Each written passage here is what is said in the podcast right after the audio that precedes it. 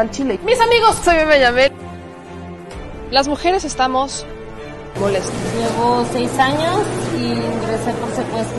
Por mi parte, yo no creo esa enfermedad. Yo. Mucho les arda y les duela. Bueno, ya saben. Nosotros salimos por la necesidad. ¿no? Gracias a Dios, a lo mejor vamos a volver a comernos dos veces al día. De la crisis que se vive en los hospitales en Tijuana.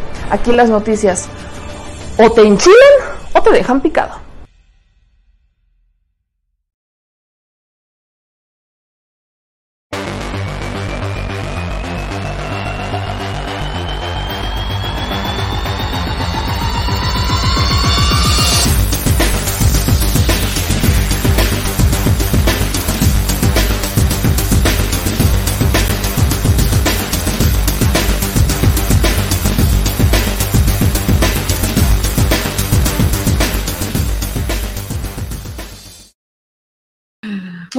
Noches, Chile Banda. ¿Cómo están? Bienvenidos al Chile, esta transmisión en vivo donde el señor productor está aquí haciendo. Pero acércate, ándale, sin temor a Dios. Acércate, ve a conocer a tu audiencia que te hace achi, te hace achi salir a la audiencia y dar la cara.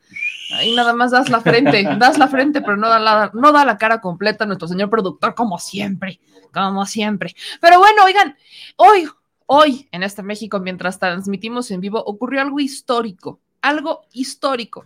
Y es que la Sedena abrió las puertas del campo militar número uno, que en los setentas no era tan conocido como un gran campo militar, sino que era más conocido como una prisión de máxima seguridad y clandestina, en donde los militares llevaban a civiles para torturarlos. Esto durante la época de la guerra sucia. Esta es la primera vez que las Fuerzas Armadas abren su corazón de tal manera, si lo podemos decir así, sus entrañas. sus entrañas, se abren sus entrañas de tal manera que los civiles puedan conocer lo que hay ahí dentro, porque el objetivo de esta apertura es nada más y nada menos que esclarecer justamente los hechos ocurridos en la guerra sucia. Es justamente esclarecer los hechos ocurridos en la guerra sucia. Es justamente que se sepa la verdad de aquellos eh, delitos que se cometieron por parte de las Fuerzas Armadas. Fíjense que hoy en la mañana justamente platicábamos de las Fuerzas Armadas de cómo claro que con Andrés Manuel López Obrador han cambiado, por supuesto que han, este, han cambiado y se manejan de forma distinta, pero no hay un récord de las Fuerzas Armadas que digan, ah, mira, las Fuerzas Armadas no son violentas, las Fuerzas Armadas respetan los derechos humanos. No, al contrario, tenemos varias noticias, varias notas, varias vaya, hay, hay mucha, muchísima información de las Fuerzas Armadas que en realidad son bastante violentas. ¿De qué depende el nivel de violencia o letalidad de las Fuerzas Armadas? Pues depende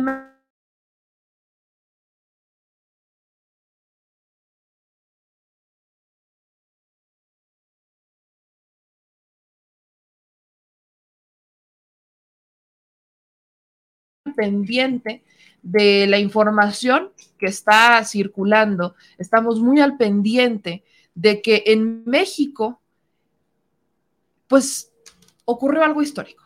Sí, así lo voy a dejar. Ocurrió algo histórico porque vamos a profundizar en eso más adelante. Y aquí veía que teníamos un problemita de internet, como un pequeño problemita de internet. No, sí, sí tuvimos un pequeño problemita de internet porque como que nos, como que nos fuimos, pero ya regresamos. O sea, como que nos fuimos minisegundos y ya volvimos, ya volvimos. Así que yo le agradezco a todos los que van compartiendo y se están suscribiendo. No sé qué pasó con el internet. La neta es que no sé qué pasó. O sea, como que se cortó la señal, como que se cortó la señal, pero ya va retomando, como que ya, ya va retomando un poquito la señal. Aquí, gracias, señor productor, que hay que estar pendientes del internet, oiga, porque sí, como que está intermitente, está muy, está muy intermitente. Está bastante intermitente y ya, uno, uno empieza a hablar de las Fuerzas Armadas y mire, ahí va, ¿no? Fue Borolas, fue Borolas. Borolas, favor de no meterse en nuestra transmisión, se le agradece mucho, se le agradece infinitamente. Ahorita le contestamos aquí el teléfono rojo, ahorita contestamos el teléfono rojo, pero se dicen que se ve muy pixeleado. Sí, el internet está muy malo. Ya le chequé la velocidad, señor productor ya ya chequé la velocidad, pero sabe que, señor productor, si, no, si tiene por ahí el Ethernet, échamelo, ¿no? échemelo para poder ver si así la señal mejora. Creo que es este, ¿no? Para ver si la señal logra mejorar un poquito. Pues yo no lo estoy agarrando. Pues yo que me dice, suéltalo. Yo tengo las dos manos acá. A mí es cool que me señor productor. A mí es cool que me, porque yo hoy soy inocente de todo pecado y delito. Inocente. Ah, claro, ¿qué? ¿Por qué? Ah, ¿qué? ¿Qué pasó? sí, claro. La Gestapo te está, le está hablando, señor productor, mientras aquí uno está en teléfono rojo, oiga. Teléfono rojo. Muchas gracias, señor productor. Pues vamos a ver si así, si así mejora un poquito la, la señal que tenemos hoy, porque sí está medio pixeleadón. Pero bueno, se escucha perfecto, se ve medio raro, pero se escucha perrero, perfecto. El internet en general anda medio raro, sobre todo porque pues sí hay, este, ahí me dicen si ya mejoró el, la señal, si ya se ve un poquito mejor, porque andamos en fallas técnicas y no de esas que, le gustarían al señor productor, oiga, no de las que le gustarían al señor productor, mis amigos, pero ya estamos, parece que ya, ya estamos bien, ¿no? Parece que, que dentro de todo estamos, estamos bien lo, voy a dejar así. Así que vamos a, vamos a seguir con la información, vamos a seguir con la información que se escucha bien y se ve bien. Yo creo que poquito a poquito va a ir agarrando mejor la señal. Ya subió, ya subieron nuestros megas, yo estoy muy contenta. Y pues regresamos a lo histórico que representa el evento del día de hoy. Es, insisto, uno de los eventos más históricos. La mañana del día de hoy es extremadamente importante porque el presidente Andrés Manuel López Obrador, en el campo militar número uno, anuncia que la Comisión de la Verdad comenzará estos trabajos. Y miren, le voy a poner este un poco de los, le voy, a, poner las imágenes de este evento que ocurre en la tarde, en la mañana, ocurre mediodía. De hecho, ahí nuestro fotógrafo Oscar Buitrón estuvo presente y tomó varias fotos, fotos que usted va a poder encontrar en el Instagram de The Mexico News, por cierto. Si usted quiere encontrar las fotos que se tomaron desde este evento, pues busque el Instagram de The Mexico News porque ahí las va a encontrar. Ahí fue nuestro querido Oscar este, a tomarlas y él ya las tiene. Pero bueno, en este evento, el presidente Andrés Manuel López Obrador anuncia que van a iniciar los trabajos de investigaciones de los archivos de la Sedena en instalaciones militares donde se hayan cometido graves violaciones a los derechos humanos. Eso significa que eh, el ejército, ¿no? El ejército va a tener que abrir las puertas para que la Comisión de la Verdad entre a las instalaciones militares, examine sus archivos y realice acciones de reconocimiento, búsqueda e investigación en los lugares e instalaciones militares en los que se presume que se hayan cometido violaciones graves a derechos humanos. Se trata de un hecho histórico que abarca ¿no? Las investigaciones van a abarcar de todo aquel delito que aconteció entre 1965 y 1990, lo que es esta, este, la famosa época de la Guerra Sucia. Ahí está, justo lo, dice en la parte de atrás, el, set o el back que traen en, la pared que traen atrás en, en este evento. ¿Qué otra cosa se va a hacer? Bueno, se va a poder acceder y consultar repositorios, archivos y documentos de las distintas zonas militares y de distintas unidades de las Fuerzas Armadas. Y esto es por la primera, o sea, esto es algo que ocurre por primera vez en la historia de todo México. No ha ocurrido antes y no me hubiera imaginado que ocurriera antes en ningún escenario. Por primera vez en la historia de México, un civil, un grupo de civiles, porque es un grupo de civiles, va a acceder y va a poder consultar archivos, documentos, repositorios de todo tipo de zonas militares y distintas unidades de las Fuerzas Armadas, algo que antes era casi, casi catalogado como un delito. Prácticamente, si un civil se acercaba a documentos militares, era cuasi delito.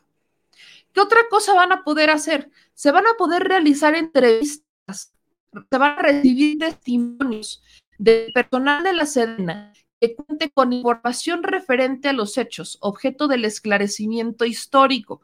También van a poder consultar información sobre casos individuales de presuntas violaciones a graves derechos humanos. Van a recoger testimonios de víctimas de violaciones a derechos humanos en las instalaciones militares en las que presuntamente fueron detenidos o estuvieron en calidad de detenidos.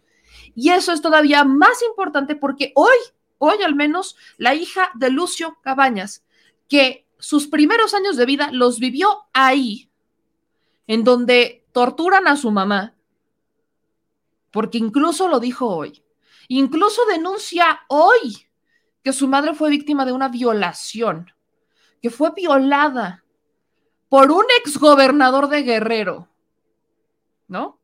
Hoy lo denuncia, una, su mamá, de, una joven, una niña, una niña de 14 años, ya mamá, ahí adentro siendo torturada. Entonces, van a poder entrar estas víctimas, van a poder decir en dónde estaban, qué hacían, en dónde recorrían, quiénes las veían, quiénes no los veían. Van a recorrer el pasado, el doloroso pasado, para lograr acceder a la justicia. Y no solamente hablo de las que hoy estuvieron presentes, sino de muchos otros.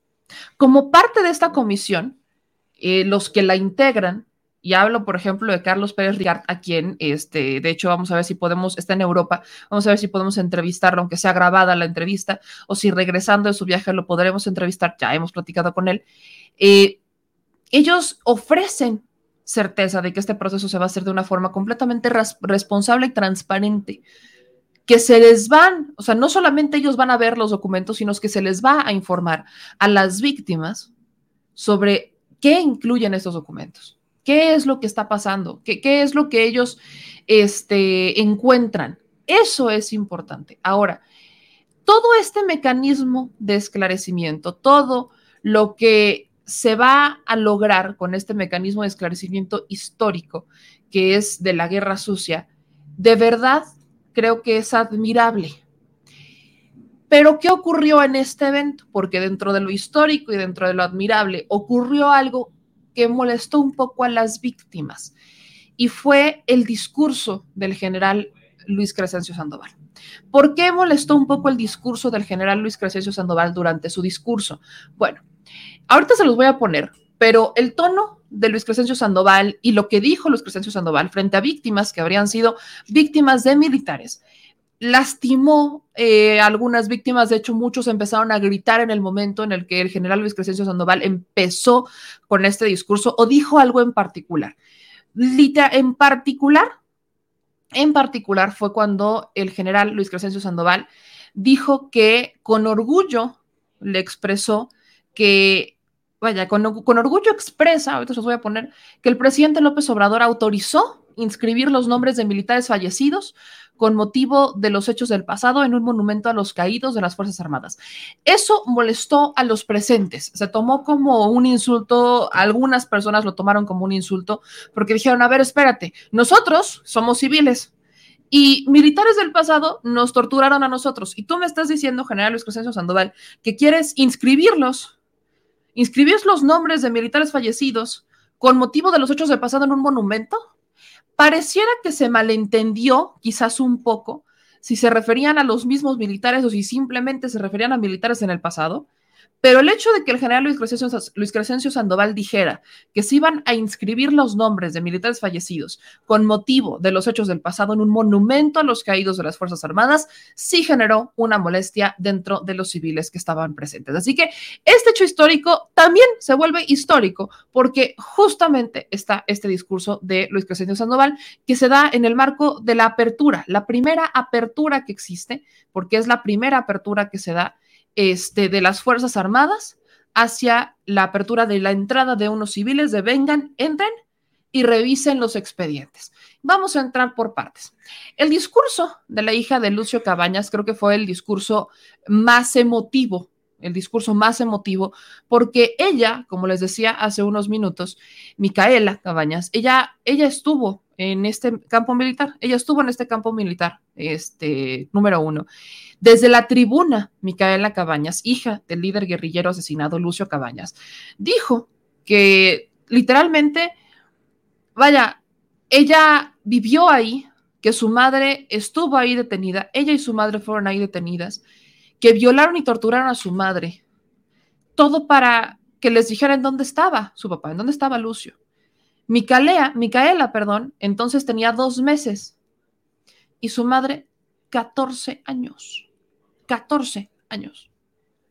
Este es el discurso más emotivo de lo que ocurrió dentro de el campo militar número uno en un hecho que para muchos y para México esto es histórico.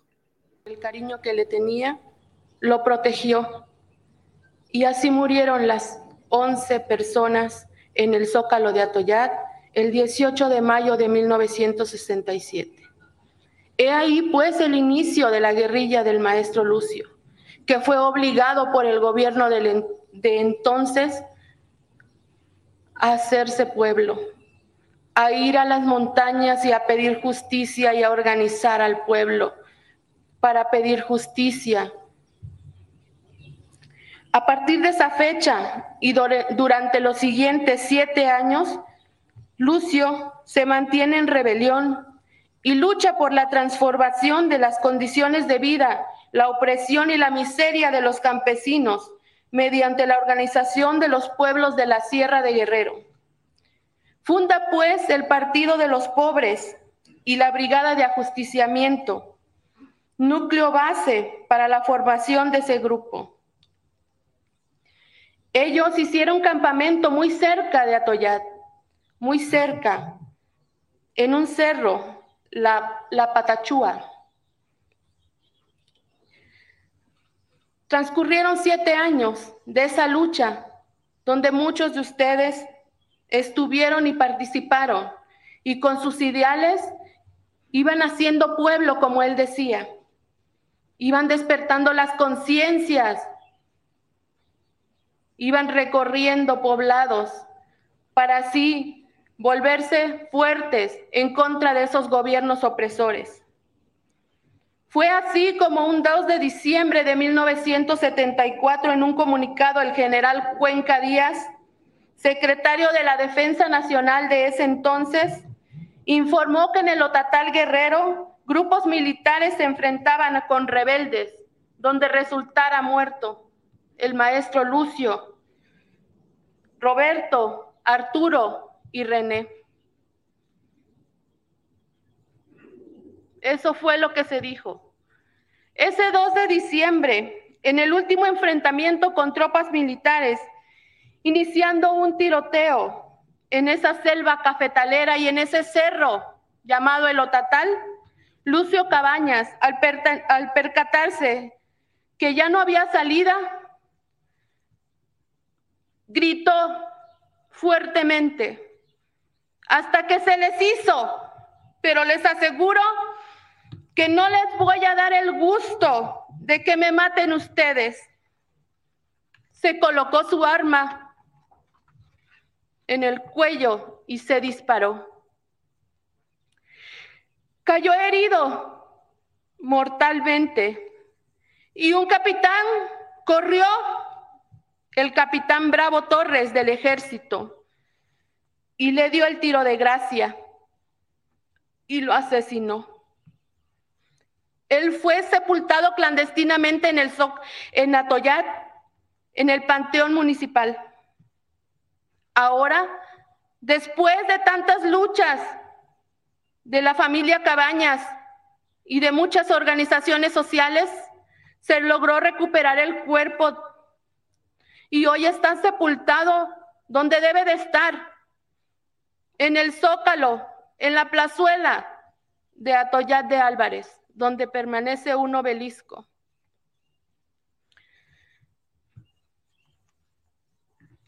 El Partido de los Pobres, organismo que nació desde las entrañas más profundas del pueblo mexicano,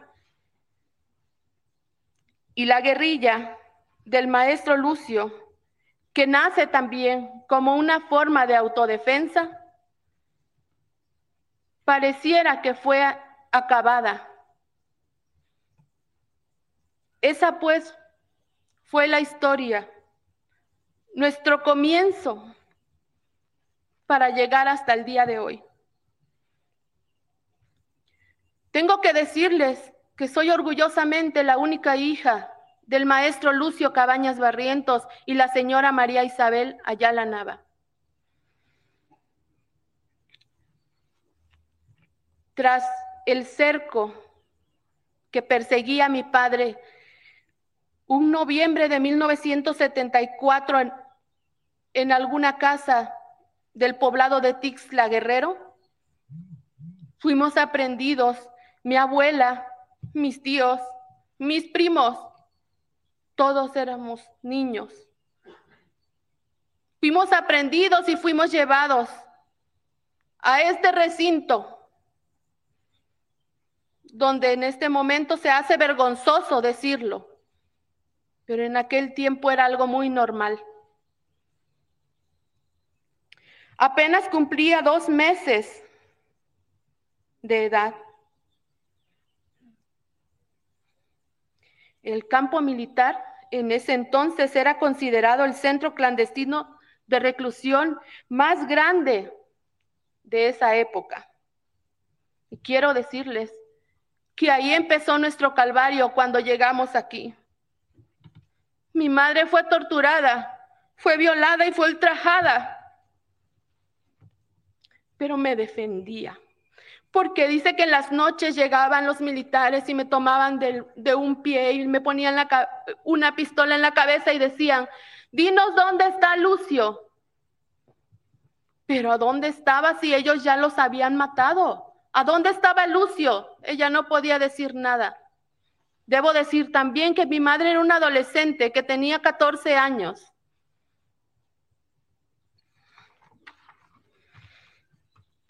Quiero decirles también que yo llegué aquí de dos meses y en algún lugar de este, edificio yo aprendí a caminar, aprendí a correr y a decir mis primeras palabras. En este... Imagínense lo que es vivir en el campo militar número uno o haber estado ahí en el campo militar número uno cuando era una de las eh, prisiones clandestinas más eh, famosas, porque aparte lo de clandestino no le queda, pero era un centro de reclusión, era un penal de máxima seguridad en donde llevaban eh, civiles a torturarlos. Eso es lo que pasaba en el, en el campo militar. Entonces, este es el testimonio de Micaela Cabañas, la, única hija de Lucio Cabañas. Y después de, después de lo que usted acaba de escuchar, que es solamente una pequeña muestra, pequeñita muestra de lo que dijo, viene el discurso del general Luis Crescencio Sandoval. Le digo que este fue un discurso polémico porque ya conforme a la terminación del discurso del general, eh, dice que el presidente Andrés Manuel López Obrador pues le, le da como esta autorización o reconoce más bien que se va, que se va a poder este, instalar en este, justamente un memorial a militares del pasado, algo que ha generado, algo que generó mucha, mucha polémica, le repito, fue bastante polémico eh, el, el, haber, el que esto lo haya mencionado, se malentendió por parte de las víctimas, muchos empezaron a gritar durante su discurso, vivos se los llevaron, vivos los queremos. Este era un evento eh, que se había tomado mucho más para los civiles, que se había tomado para las víctimas. Y quiero que usted escuche, aquí, vaya, usted escuche justamente lo que está pasando, lo que dijo el general Luis Crescencio Sandoval. Y duele, miren, si duele escuchar la historia de la hija de Lucio Cabañas, si duele escuchar a las víctimas de lo que vivieron durante la guerra sucia, en tiempos muy oscuros, tiempos muy oscuros en donde el que mandaba era un prismo muy oscuro. Yo creo que lo, lo más oscuro del prismo fue eso, Después llegó la corrupción que ya había, pero era, un, eh, era una corrupción que ya se, era mucho más moderna, la corrupción, mucho más plagada de ambición. No sé cómo lograr esta diferencia, no, sé cómo hacer una diferencia en el PRI post guerra sucia al PRI guerra sucia, porque ese era el PRI, el que controlaba todo esto era el PRI. Era un prismo muy sucio, muy, muy sucio que se ha querido reivindicar con la sociedad, pero que lejos, muy, está muy, muy lejos de eso. Así que escuchamos un fragmento del discurso del general Luis Crescencio Sandoval, que le digo, generó un poco de polémica entre quienes asistieron y sobre todo entre las víctimas. Ley orgánica del Ejército y Fuerza Aérea Mexicanos, en su artículo primero, establece las misiones generales siguientes dos primigenias de orden constitucional, defender la integridad, la independencia y la soberanía de la nación y garantizar la seguridad interior. Tres, de orden eminentemente social, auxiliar a la población civil en caso de necesidades públicas, realizar acciones cívicas y obras sociales que tiendan al progreso del país. En caso de desastres, prestar ayuda para el mantenimiento del orden, auxilio de las personas y sus bienes y la reconstrucción de las zonas afectadas. Para realizar estas tareas fundamentales en beneficio de la seguridad y desarrollo nacionales, las Fuerzas Armadas han permanecido subordinadas al poder civil, tal como lo establece nuestra ley orgánica en su artículo 11, que señala que el mando supremo del ejército y Fuerza Aérea mexicanos corresponde al presidente de la República y se le denominará comandante supremo de las Fuerzas Armadas. Desde su creación, el ejército y Fuerza Aérea mexicanos han puesto de manifiesto su lealtad institucional y su compromiso inquebrantables en el desarrollo de todas sus tareas. Por ello, y sin descuidar las funciones primigenias de defensa nacional y seguridad interior, en la actualidad las Fuerzas Armadas de Tierra y Aire participan activamente en asuntos de carácter social y de impulso al desarrollo nacional que son esenciales y prioritarios para la vida y progreso del país. Con el cumplimiento de estas tareas, refrendamos nuestro deber permanente de lealtad, honor y vocación de servicio a México. Los que portamos el uniforme de la República tenemos la firme convicción de que todo lo que hacemos cotidianamente debe ser con estricto apego al marco jurídico vigente, con profunda observancia y respeto a los derechos humanos, privilegiando el diálogo, la apertura, la transparencia y la rendición de cuentas en cada una de las actividades que realizamos. A través de este simbólico evento, las Fuerzas Armadas reafirmamos el compromiso que tenemos con el pueblo de México de contribuir a la búsqueda de la verdad sobre los hechos que marcaron un hito en un sector de la sociedad de nuestro país, destacando los siguientes. El asalto al cuartel general de Ciudad Madera, Chihuahua, el 23 de septiembre de 1965. Los movimientos estudiantiles de 1968 y 1971 y los movimientos sociales ocurridos en el estado de Guerrero. Para atender las diversas situaciones que se generaron con estos movimientos sociales, el Estado mexicano en su momento adoptó políticas y medidas en algunas regiones del país que buscaron garantizar la seguridad el orden constitucional y el restablecimiento del Estado de Derecho. Sin embargo, determinadas acciones implicaron lamentablemente que un sector de la sociedad se viera afectado por sucesos que se alejaron de los principios de legalidad y humanidad, valores que nunca pueden estar separados de la vida institucional del país. La historia es uno de los activos más preciados que puede tener una nación. De ella debemos aprender y comprender nuestros orígenes, entender a partir de ella nuestro presente y sin ella se hace imposible concebir y proyectar nuestro futuro. Las mujeres y hombres que integramos el ejército y fuerza aérea nos sumamos decididamente al esfuerzo del Estado mexicano encabezado por el presidente de la República para generar mecanismos que cumplan con el esclarecimiento de los hechos pasados, la dignificación de las víctimas y el acceso al derecho a la memoria histórica.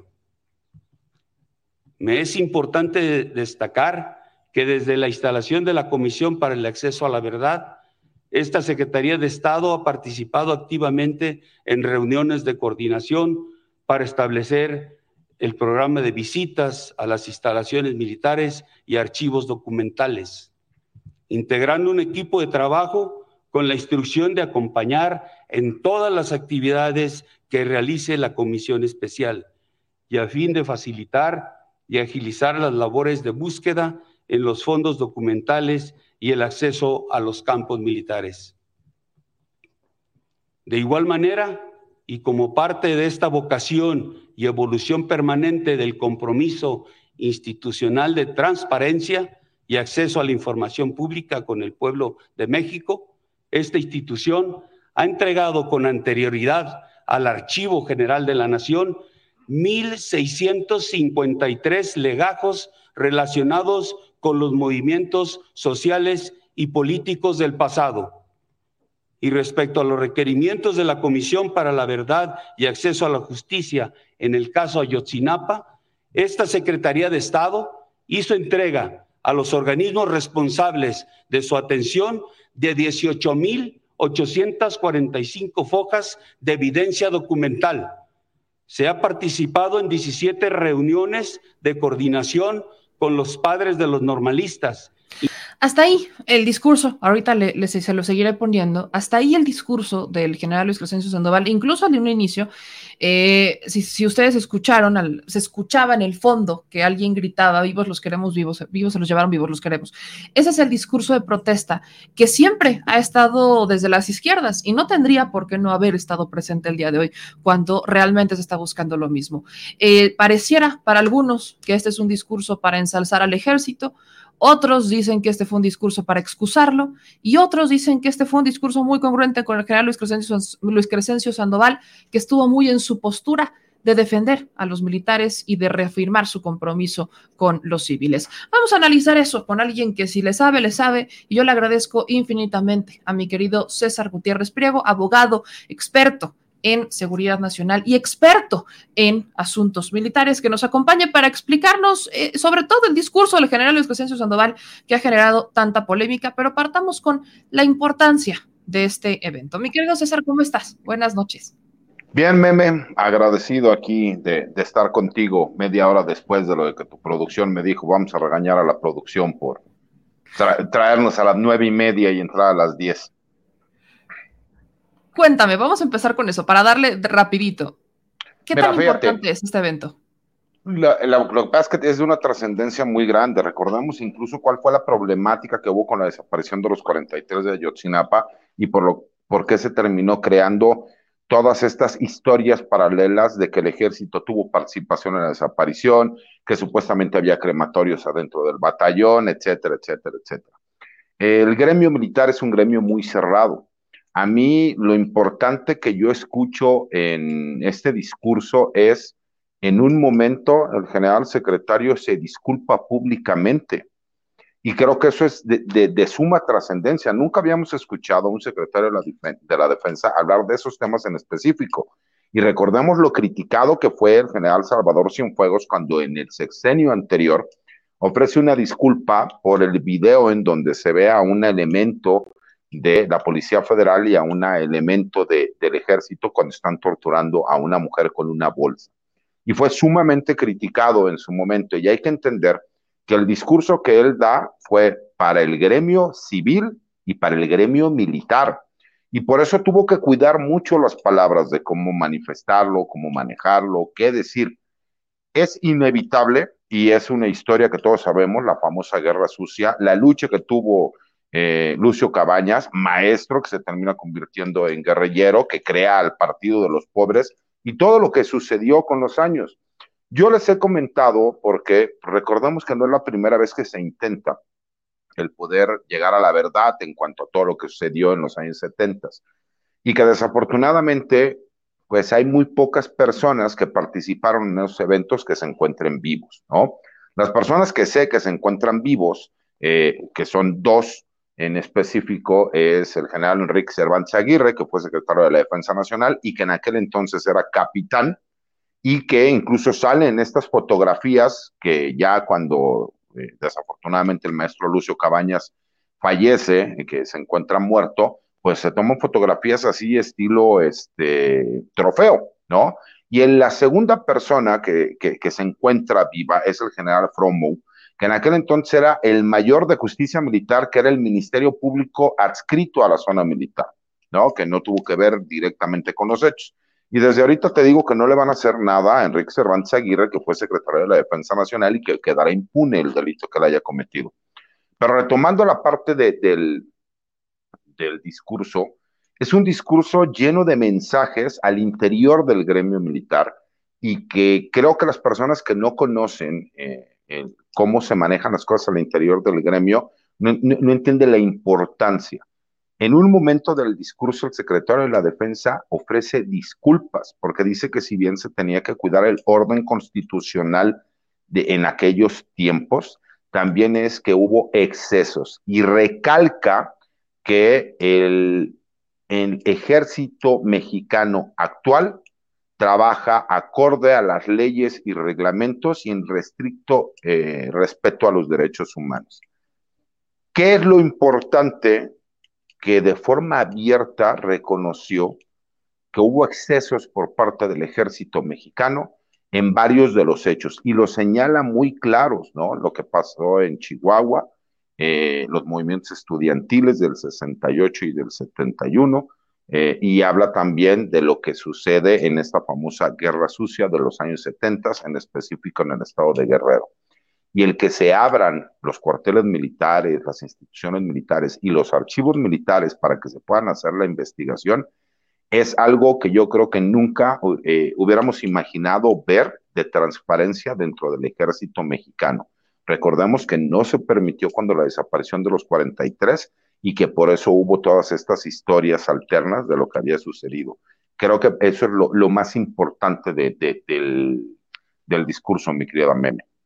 Ahora, otra cosa que bien rescatas, y sí es cierto, en, en algún punto del discurso, el general Luis Crescencio Sandoval se disculpa, pero hubo, otra parte en donde hizo énfasis muy claro en que están, eh, vaya, bajo las órdenes civiles en un tiempo en donde se está discutiendo o se va a poner sobre la mesa una reforma a la Guardia Nacional que lo que pretende es que su mando sea militar, donde la discusión, recordarás muy bien un pasado discurso del general Luis Crescencio Sandoval, en donde eh, sale lo de están militarizando las Fuerzas Armadas, ¿no? Como reafirmando, quizás muchos lo interpretaron, de reafirmando la militarización y lo dejo entre comillas, pero en algún momento se malinterpreta un discurso del general y hoy estamos viendo un general que hace énfasis varias veces en decir mando civil. Siempre hemos estado bajo las órdenes de un civil, como reafirmando este compromiso con el comandante supremo de las Fuerzas Armadas, pero sobre esto, con la sociedad mexicana.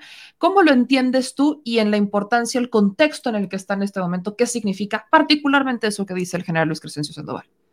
Mira, lo que pasa es que yo analizo que en, en, lugar de estar hablando de una militarización del país, estamos viendo la policiacización la policiación del ejército mexicano. ¿Por qué? Es muy claro, las funciones que ya se, se encuentran, nosotros no, tenemos un ejército que se encargue eh, de la seguridad nacional por amenazas del exterior, sino que más bien esté enfocado a la seguridad interior y que ahora coadyuva en la seguridad pública. Fue importante en esa parte del discurso aclarar nuevamente que el poder militar está restringido a el comandante supremo de las Fuerzas Armadas, que es el presidente constitucional de los Estados Unidos mexicanos. Y como bien lo dices tú, lo menciona cerca de cuatro veces en, el discurso. ¿Por qué? Porque es mandar un mensaje, pero es un mandar un mensaje no solo a la población civil, sino al gremio militar, en donde el comandante supremo es el que manda, señores, y nosotros obedecemos de acuerdo a las órdenes del, comandante eh, en jefe del ejército mexicano, ¿no? En este caso, pues al presidente de la República. Y creo que eso es lo más importante, junto con las disculpas que él ofrece, porque tienes que entender que en el gremio militar siempre se cuidan las formas hacia el interior también, porque hay que entender que todavía tenemos generales de la vieja escuela que ellos siguen pensando que los derechos humanos son un pretexto para apoyar a los delincuentes. Y como se le ha explicado a la gente, los derechos humanos se, se, dieron en el reconocimiento universal hace más de 60 años y desafortunadamente a México pues, nos llegó muy tarde, entonces todavía no entendemos cuál es la restricción que puede existir a los derechos humanos y incluso hay muchísimos militares que llegaron a generales que cuando ellos eran oficiales o jefes, pues no existía el reconocimiento a los derechos humanos porque recordemos que teníamos garantías individuales. Todo esto tiene que ver con el contexto de lo que se votará en las próximas semanas, que es la incorporación de la Guardia Nacional a la estructura de la Secretaría de la Defensa Nacional, entendiendo que no se busca que la Guardia Nacional sea militar, lo que se busca es que esté dentro de una estructura como lo es la Secretaría de la Defensa Nacional y que los miembros de la Guardia Nacional sean militares o marinos retirados y a su vez las nuevas generaciones de oficiales de la Guardia Nacional puedan algún día incluso aspirar también a estar dentro de esa estructura de la Secretaría de la Defensa, ¿no? Entonces, creo que eso es lo importante y que la gente tiene que analizar que fue nuevamente un discurso en donde el presidente de la República refrenda la lealtad de las Fuerzas Armadas, de la Secretaría de la Defensa Nacional en, su conjunto, al presidente de la República como comandante supremo de las Fuerzas Armadas. César, por último, porque sé que andas con una agenda ocupada y entramos tarde. Eh, este discurso decías hace un momento que vaya, no, no le van a hacer nada a, a muchos de los, de los implicados dentro de esta guerra social, si es que todavía están algunos vivos. ¿Qué es lo que va a pasar? O sea, entra esta, este, esta comisión a buscar, a acceder a los archivos, a leerlos, a informarse, a buscar justicia. Eh, la consigna más fuerte de las víctimas ahí presentes es vivos se los llevaron, vivos los queremos, aunque ya sabemos que muchos probablemente están muertos, como el propio caso de Luis, de Lucio Cabañas, que sabemos que está muerto. Hay personas que hasta lo creían un mito. Entonces, ¿qué es lo que va a pasar? ¿Qué es lo que nos podríamos esperar de los resultados de esta comisión? ¿Va a haber justicia? ¿En qué sentido habría justicia? o solamente sería esa justicia de tengan la tranquilidad, bueno, de saber qué es lo que ya pasó, pero de ahí no va a pasar, siendo completamente realistas. Mira, siendo realistas, meme justicia que es tardía, no es justicia, es así de fácil. Entiendo lo que está viviendo la hija de Lucio Cabañas, porque a mí me tocó que me secuestraran y que me torturaran en las instalaciones del campo militar número uno, que por supuesto, como tú lo decías al entrar a la entrevista, en algún momento fue una prisión que se utilizaba para llevar a civiles que eran molestos para el régimen de, de, de, aquel entonces, que era el PRI, ¿no? Por eso cuando la gente dice es que el nuevo PRI, pues el nuevo PRI ya vimos lo que terminó siendo, ¿no? Con Enrique Peña Nieto y toda la bola de gobernadores ladrones que había. No van a cambiar, dicen que el perro que es huevero va a seguir siendo huevero. Pero sí te puedo decir que el, el darle certeza a la gente de cómo se va a reescribir la historia, creo que sí es muy importante. Y creo que sí es muy importante porque, mira, las únicas dos personas que podrían, que están relacionadas directamente y que han estado en fotografías y documentos son Enrique Cervantes Aguirre cuando era capitán de infantería y el general Fromo cuando era mayor de justicia militar. Los dos, nada más por la edad que tienen, serían ya inimputables y no estarían sujetos a proceso. Pasaría lo que pasó como con Luis Echeverría, que aunque se les encontrara culpable, los, las personas no terminarían en la cárcel. Pero creo que sería muy importante, yo te lo digo como familiar de una persona que tuvo que pasar por una situación eh, tan complicada como la que pasó mi señor padre, que por supuesto que sí sientes que cuando se hace el reconocimiento público de lo que realmente sucedió, creo que es una victoria, porque no importa, por lo menos eh, lo que es la dignidad de un ser humano y la memoria de una persona, creo que quedaría muy claro que sí hubo excesos en los gobiernos que hubo en aquel entonces y que hubo represión por parte de quienes en teoría tendrían que haber cuidado y protegido a la gente. Y creo que es lo más importante. Y mira qué fuerte lo que dices, porque justamente tú lo has contado varias veces que a ti te secuestraron también, te tocó estar en este mismo campo que hoy abre las puertas para regresar tiempos dolorosos para algunas de las víctimas que van a tener que ir a retratar, a recordar lo que vivieron ahí para acceder a la justicia que yo llamaría, bueno, al menos es la certeza de saber qué es lo que pasó, porque muchas de las personas ya no están vivas. Estamos hablando de la guerra sucia que ocurre en, entre 1965 y 1990. No, eh, ya, ya hay muchos que tomaron decisiones que simplemente ya no están y ya los que están están bastante grandes, que ya les aplican hasta las... Vaya, lo de Luis Echeverría, lo mencionas que sí lo enjuiciaron y tan tan, pero como estaba muy grande fue a su casita y todos felices y contentos y de ahí no pasó. Mi quiero César, ¿con qué cerrarías para la gente que no ha terminado de cuajar y vaya, que, que sigue como, que sigue diciendo es que el general Luis Crescencio Sandoval no tuvo que haber dicho eso, no fue un discurso, este era un evento para las víctimas, no un evento para el ejército? Lo que pasa es que de alguna forma creo que la gente tiene que entender. Al interior del gremio militar, las críticas iban a ser fuertes para el secretario de la Defensa Nacional al abrir los cuarteles, al abrir los expedientes, porque estás abriendo la historia de cuántos militares, ¿no? Que pues incluso tienen hijos, tienen familiares o que incluso es la historia de lo que se escribió en el ejército mexicano. Y aquellos que en su momento fueron héroes pueden terminar siendo villanos, ¿no? Y pueden ser reconocidos por el mismo Estado. Lo que queda claro es que a mí lo que me asombró fue la disculpa que da. Eh, creo que nunca había escuchado yo un secretario de la Defensa hablar sobre esos temas en específico que siempre han sido muy polémicos, ¿no? Esa es la parte que creo que valió la pena y creo que habló también para el interior del gremio, explicando y diciendo, señores, nosotros estamos eh, forjados bajo una línea de obediencia jerárquica. Y aquí quien manda es el presidente de la República y la línea de mando del presidente de la República es el respeto a las leyes y a los derechos humanos. Y si nosotros en ese nivel de transparencia y de respeto a las leyes tenemos que abrir los cuarteles militares y tenemos que abrir nuestros expedientes, lo vamos a hacer. ¿Por qué? Porque así nos lo pide el comandante supremo de las Fuerzas Armadas. Y creo que por eso fue eh, la importancia. A mí estos de esos hechos eh, históricos que, que, que, creo que tienen muchísima trascendencia porque se escribe una nueva historia del, del, ejército mexicano en este país. El poderoso ejército mexicano, que incluso yo como hijo de mi padre no puedo tener acceso al, expediente de mi padre y tuve que ir al IFAI para ganárselos por medio de un amparo para que me lo concedieran, porque todo se maneja como si fueran cuestiones de seguridad nacional. Creo que eso es lo importante, es lo trascendente, y creo que se tiene que agradecer el hecho de que tenemos un secretario de la defensa que puede estar de acuerdo o no, y a lo mejor de forma muy, muy gustosa no lo hace, pero sí es respetuoso de las jerarquías que existen en cuanto a la orden del comandante supremo. Y eso es lo que yo reconozco en el carácter del mismo secretario de la defensa, que siempre es correcto. Si bien es cierto, algunas personas lo pudieron haber malinterpretado, el hecho de que era un evento para los civiles, tenemos que entender que fue un evento para los civiles en donde se abren instalaciones militares.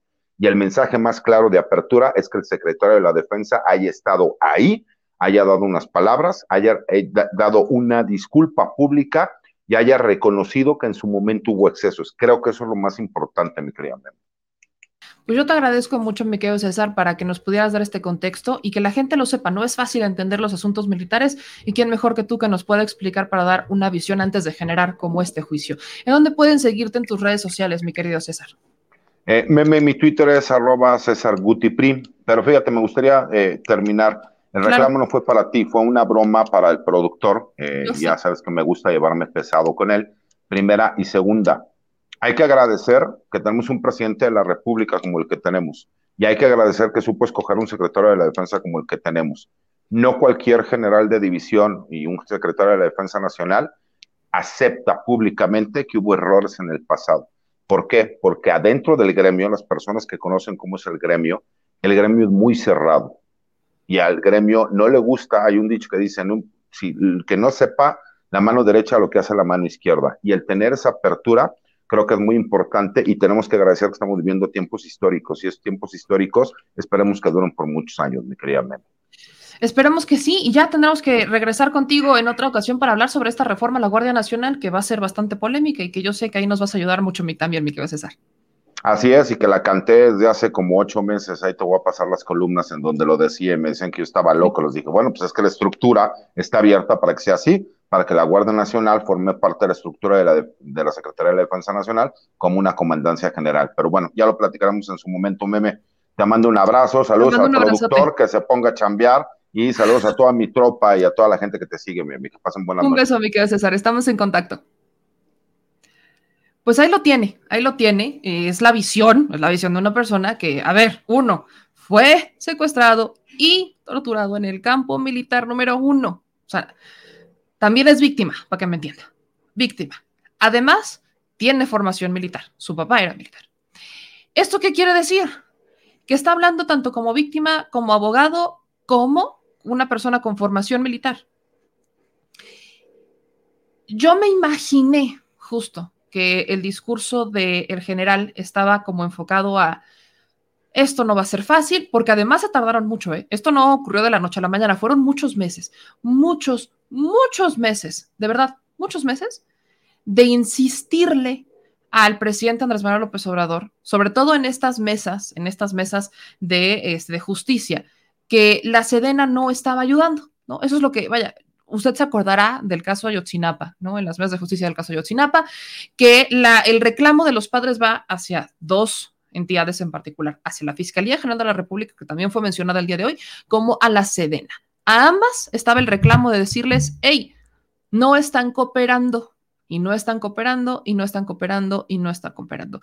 Y así fue un reclamo constante, fue un reclamo constante durante mucho tiempo, mucho tiempo se dio ese reclamo. Y en un segundo punto, entró ya una negociación, eh, fue complicado que las Fuerzas Armadas aceptaran entrar, pero vaya, algo tuvieron que ceder, algo tuvieron que ceder. Y eso que se cedió fue esta inscripción que se da en este, un memorial hacia los militares en el pasado. Es como, vaya, lo siento así, como que los militares fueron de, a ver, aquí está, este, aquí van a entrar, van a acceder a los archivos, pues sin ni modo, pero le dijeron, bueno, si van a acceder a los archivos, van a entrar y van a conocer la verdad, entonces también hay que honrarlos. El tema del honor es importante en las Fuerzas Armadas, es un tema complicado, entonces digamos que unas por otras. Efectivamente, esto no es sencillo para las víctimas, no es sencillo, porque imagínate ver el nombre del militar que te torturó a un familiar en un memorial.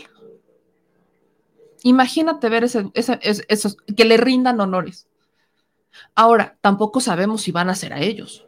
Todavía falta ver quiénes son, porque el general Luis Crescencio Sandoval habló en general, ¿no? Él habló en general, este, habló en general diciendo que este, pues se iban a inscribir a los militares del pasado en este memorial, y lo dice justo después de, de calcar que la labor militar no es sencilla, que la labor militar este, pues requiere de muchos sacrificios. Es más, escuche usted cuando dice el general Luis Crescencio Sandoval esto en particular, que creo que sí es importante para que tenga usted el contexto completo. También se encuentran presentes, presentes algunos de los militares y familiares que fueron afectados por los hechos ocurridos en aquel entonces, a quienes por instrucciones del presidente de la República y comandante supremo de las Fuerzas Armadas, se analizará su inclusión en las gestiones para el mecanismo integral de reconciliación social del Estado mexicano como parte del patrimonio colectivo del pueblo de México.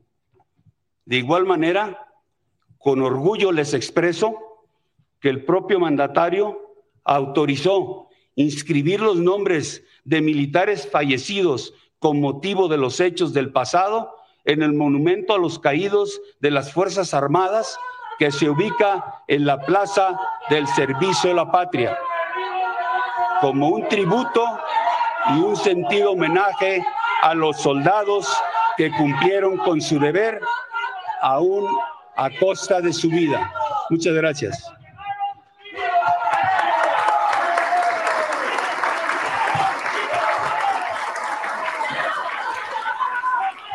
Escuchen. Ahí es donde están gritando. Vivos se los llevaron, vivos los queremos. Y la hija de Lucio Cabañas con el puño arriba, ¿no? Eh, es un, es un modo de protesta, ¿no? A modo de una cierta protesta, de decir, este era un evento para las víctimas, no se nos olvida. Por supuesto, por supuesto que se da este reclamo. Por supuesto que se da este reclamo por parte de las víctimas ahí presentes. Pues vaya, ellos son quienes lo vivieron, ¿no? Ellos son quienes lo vivieron, quienes estuvieron ahí, quienes estuvieron presentes. por supuesto que no es sencillo.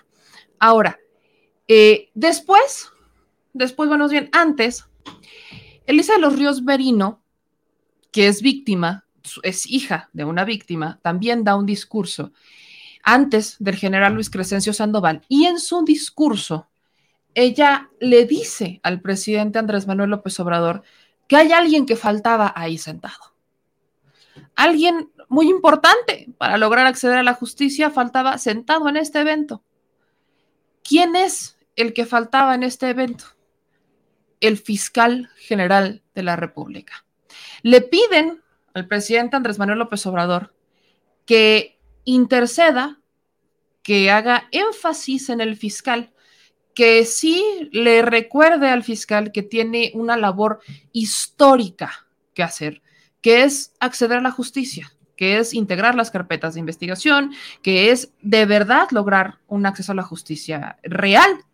Eso dependerá literalmente del fiscal general de la República de saber hasta dónde, porque recordemos que aunque, eh, que estos son, aunque ocurrieron dentro de un campo militar, son delitos civiles. ¿Cómo es posible que un militar vaya, agarre a un civil y lo vaya y lo torture dentro de un campo militar? Que, eh, vaya, le digo, en algún momento, este fue, esta fue una prisión clandestina, muy famosa. Así que eso de clandestina ya no le quedaba. Pero era una prisión, una prisión clandestina de máxima seguridad, temidísima, a la que la gente le tenía pavor, un mito urbano casi. Un secreto a voces, Un, entre secreto a voces, mito urbano, que durante años se hizo grande. Aquí incluso me decía una persona, meme, yo pensé que Lucio Cabañas era un mito. Yo pensé que muchas personas piensan que Lucio Cabañas fue un mito porque evidentemente fue, vaya, su historia, claro que fue importante. Hoy ya, en estos tiempos, causa cuestionamientos, ¿no? Porque su hija dice que su madre tenía 14 años, entonces, bueno, pues el señor eh, embarazó a una menor de edad. Embarazó a una menor de edad, algo que en la época se daba mucho y que bajo las leyes actuales se considera un delito, ¿no? Exacto, por eso le digo, esto es, vaya, imagínese, en la montaña de Guerrero, ¿no? En la montaña Guerrero, justo de donde son muchos de ellos, donde ellas eran originarios, actualmente todavía se da por usos y costumbres. Imagínese usted qué estupidez el tema de usos y costumbres vender a las niñas, que es algo, se acordará, que se le cuestionó mucho a Evelyn Salgado cuando entró a gobierno, cuando entró a, a, ser este, gobernadora, porque las personas seguían vendiendo a las niñas para que se casaran. Las seguían vendiendo. Esto, por supuesto, que causó en reclamo, por supuesto que ya, o sea, que no se, nunca se debió de haber dado, pero por supuesto, por supuesto que hoy eso es cuestionable. Claro que es cuestionable. Ahora, Lucio Cabañas no está para defenderse, no está para defenderse y por supuesto que eso se le cuestiona. Es algo muy fuerte porque es, un, es una serie de sentimientos encontrados, es una serie de acontecimientos que ocurrieron bajo un momento singular de la época política mexicana, de la época política mexicana, crucial. Hablamos de la época quizás más oscura de nuestro país, quizás la política más oscura de nuestro país. Y aunque Gargom dice, ese no es el punto, meme, ya bájale, quizás no es el punto en este momento, le dije, Lucio Cabañas no está presente, pero no, no le voy a bajar, Lucio, porque claro que es un delito, por si aquí hay alguien que lo quiera intentar, por supuesto que es un delito, este, tener relaciones con una menor de edad y dejarla embarazada, claro que es un delito. ¿no? Por si hay alguien que eso se le olvidaba, claro que es un delito. Así que solamente es como para dejarlo claro, ahí nomás, se lo pongo como énfasis, y es algo que todavía, todavía este, ha ocurrido en la sierra, en la sierra de Guerrero, en algunas otras comunidades, no exclusivamente en la sierra de Guerrero, ha ocurrido realmente en muchas comunidades indígenas. Eh, algunos le llaman de usos y costumbres, que por supuesto no lo es, pero vaya, no voy a no voy a negar un hecho, que aquí incluso una persona me lo mencionó. Miren, le, quiero rescatar este mensaje, porque justo me lo pone Tony 3. ¿Me, ¿Me, podrías explicar si el maestro Lucio lo mataron o se suicidó? Si la esposa o concubina tenía 14 años, Lucio cometió el delito al embarazarla, me llamó la atención estos puntos. Para que no digan que le baje, porque ese no es el punto. Claro que es el punto. Hoy todo es el punto. Todo es el punto, no hay absolutos, todo es el punto. Y hay gente que por supuesto también lo nota. Si bien Lucio Cabañas no está para defenderse y era lo que en la época se daba mucho, no es para que hoy hagamos y voltemos la cara y digamos, bueno, es que así pasaba en el pasado. Solamente hay que reafirmar ciertas cositas. Y, y miren, lo que le decía del mito es que también me comentaban, también me salió en los comentarios de una persona que me decía, yo me imaginé que lo de Lucio Cabañas era un mito. O sea, sí, vaya, sí por ahí salía este, este comentario, así que también por eso lo retomé, porque había gente que aquí decía, bueno, es que lo de Lucio Cabañas pensé que también era un mito. Miren, aquí dice Pushkin, muy cierto, tan es así que las mujeres estaban de acuerdo, por supuesto que estaba de acuerdo. Y dice, demeritas el evento con esos comentarios. Yo no soy quien para demeritar el evento, Gargom, sea Gabriela, no soy quien para demeritar el evento, pero tampoco voy a voltear la cara y decir, bueno, porque es un evento. Miren, a veces pensamos, y eso lo, voy a decir en general porque también aplica para los militares, que todo es blanco y negro. O sea, que quien es un héroe es un héroe por completo y que quien es malo es malo por completo. Somos personas con claros oscuros. tenemos un lado oscuro, tenemos un lado bueno. La lucha de Lucio Cabañas no está demeritada porque es su lucha. Fue una lucha necesaria para los pobres, para las izquierdas, para las vallas. Claro que fue una lucha.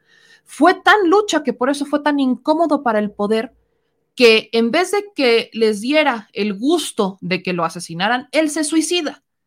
Lo único que pasa es que los militares llegaron a darle otro tiro. El tiro de gracia, el famoso tiro de gracia, Lucio Cabañas. Eso es lo que pasa. Por supuesto que la lucha de Lucio Cabañas fue histórica. Claro que lo fue, sobre todo para aquellos que están militando y que militan en las izquierdas. Por supuesto que lo fue. Pero no por eso es una persona o, haya, fue una persona que toda su vida haya sido buena.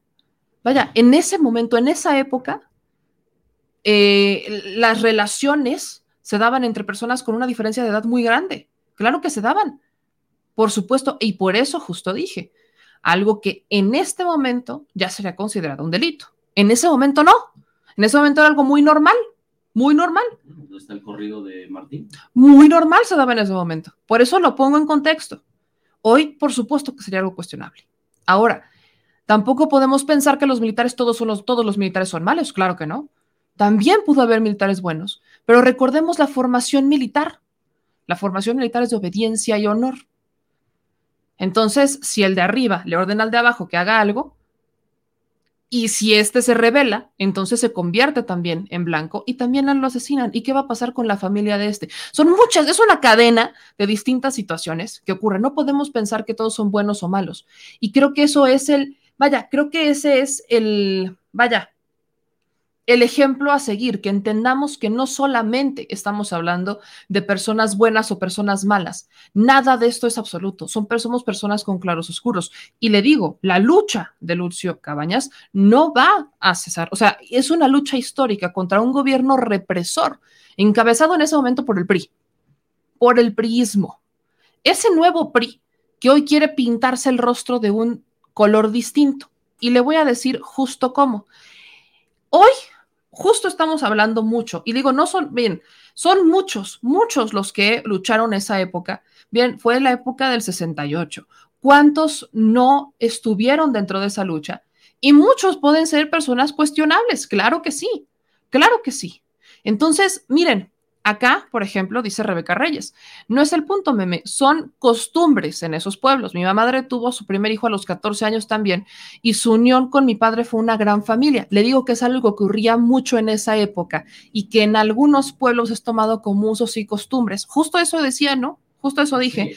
a tal grado que hoy, hoy, la justificación para seguirlo haciendo es que es por usos y costumbres, cosa que no es así. Ya incluso la gobernadora de Guerrero se tuvo que meter. Efectivamente, el punto no es ese. O sea, aquí yo ya lo separé por completo. El tema del evento ya lo analizamos al 100% y solamente era para responder algunas preguntas que estaba haciendo la audiencia, que por supuesto son preguntas que hoy se hacen en un contexto en donde tenemos nuevas ideas, donde tenemos conocimiento nuevo, donde se cuestionan cosas nuevas, ¿no?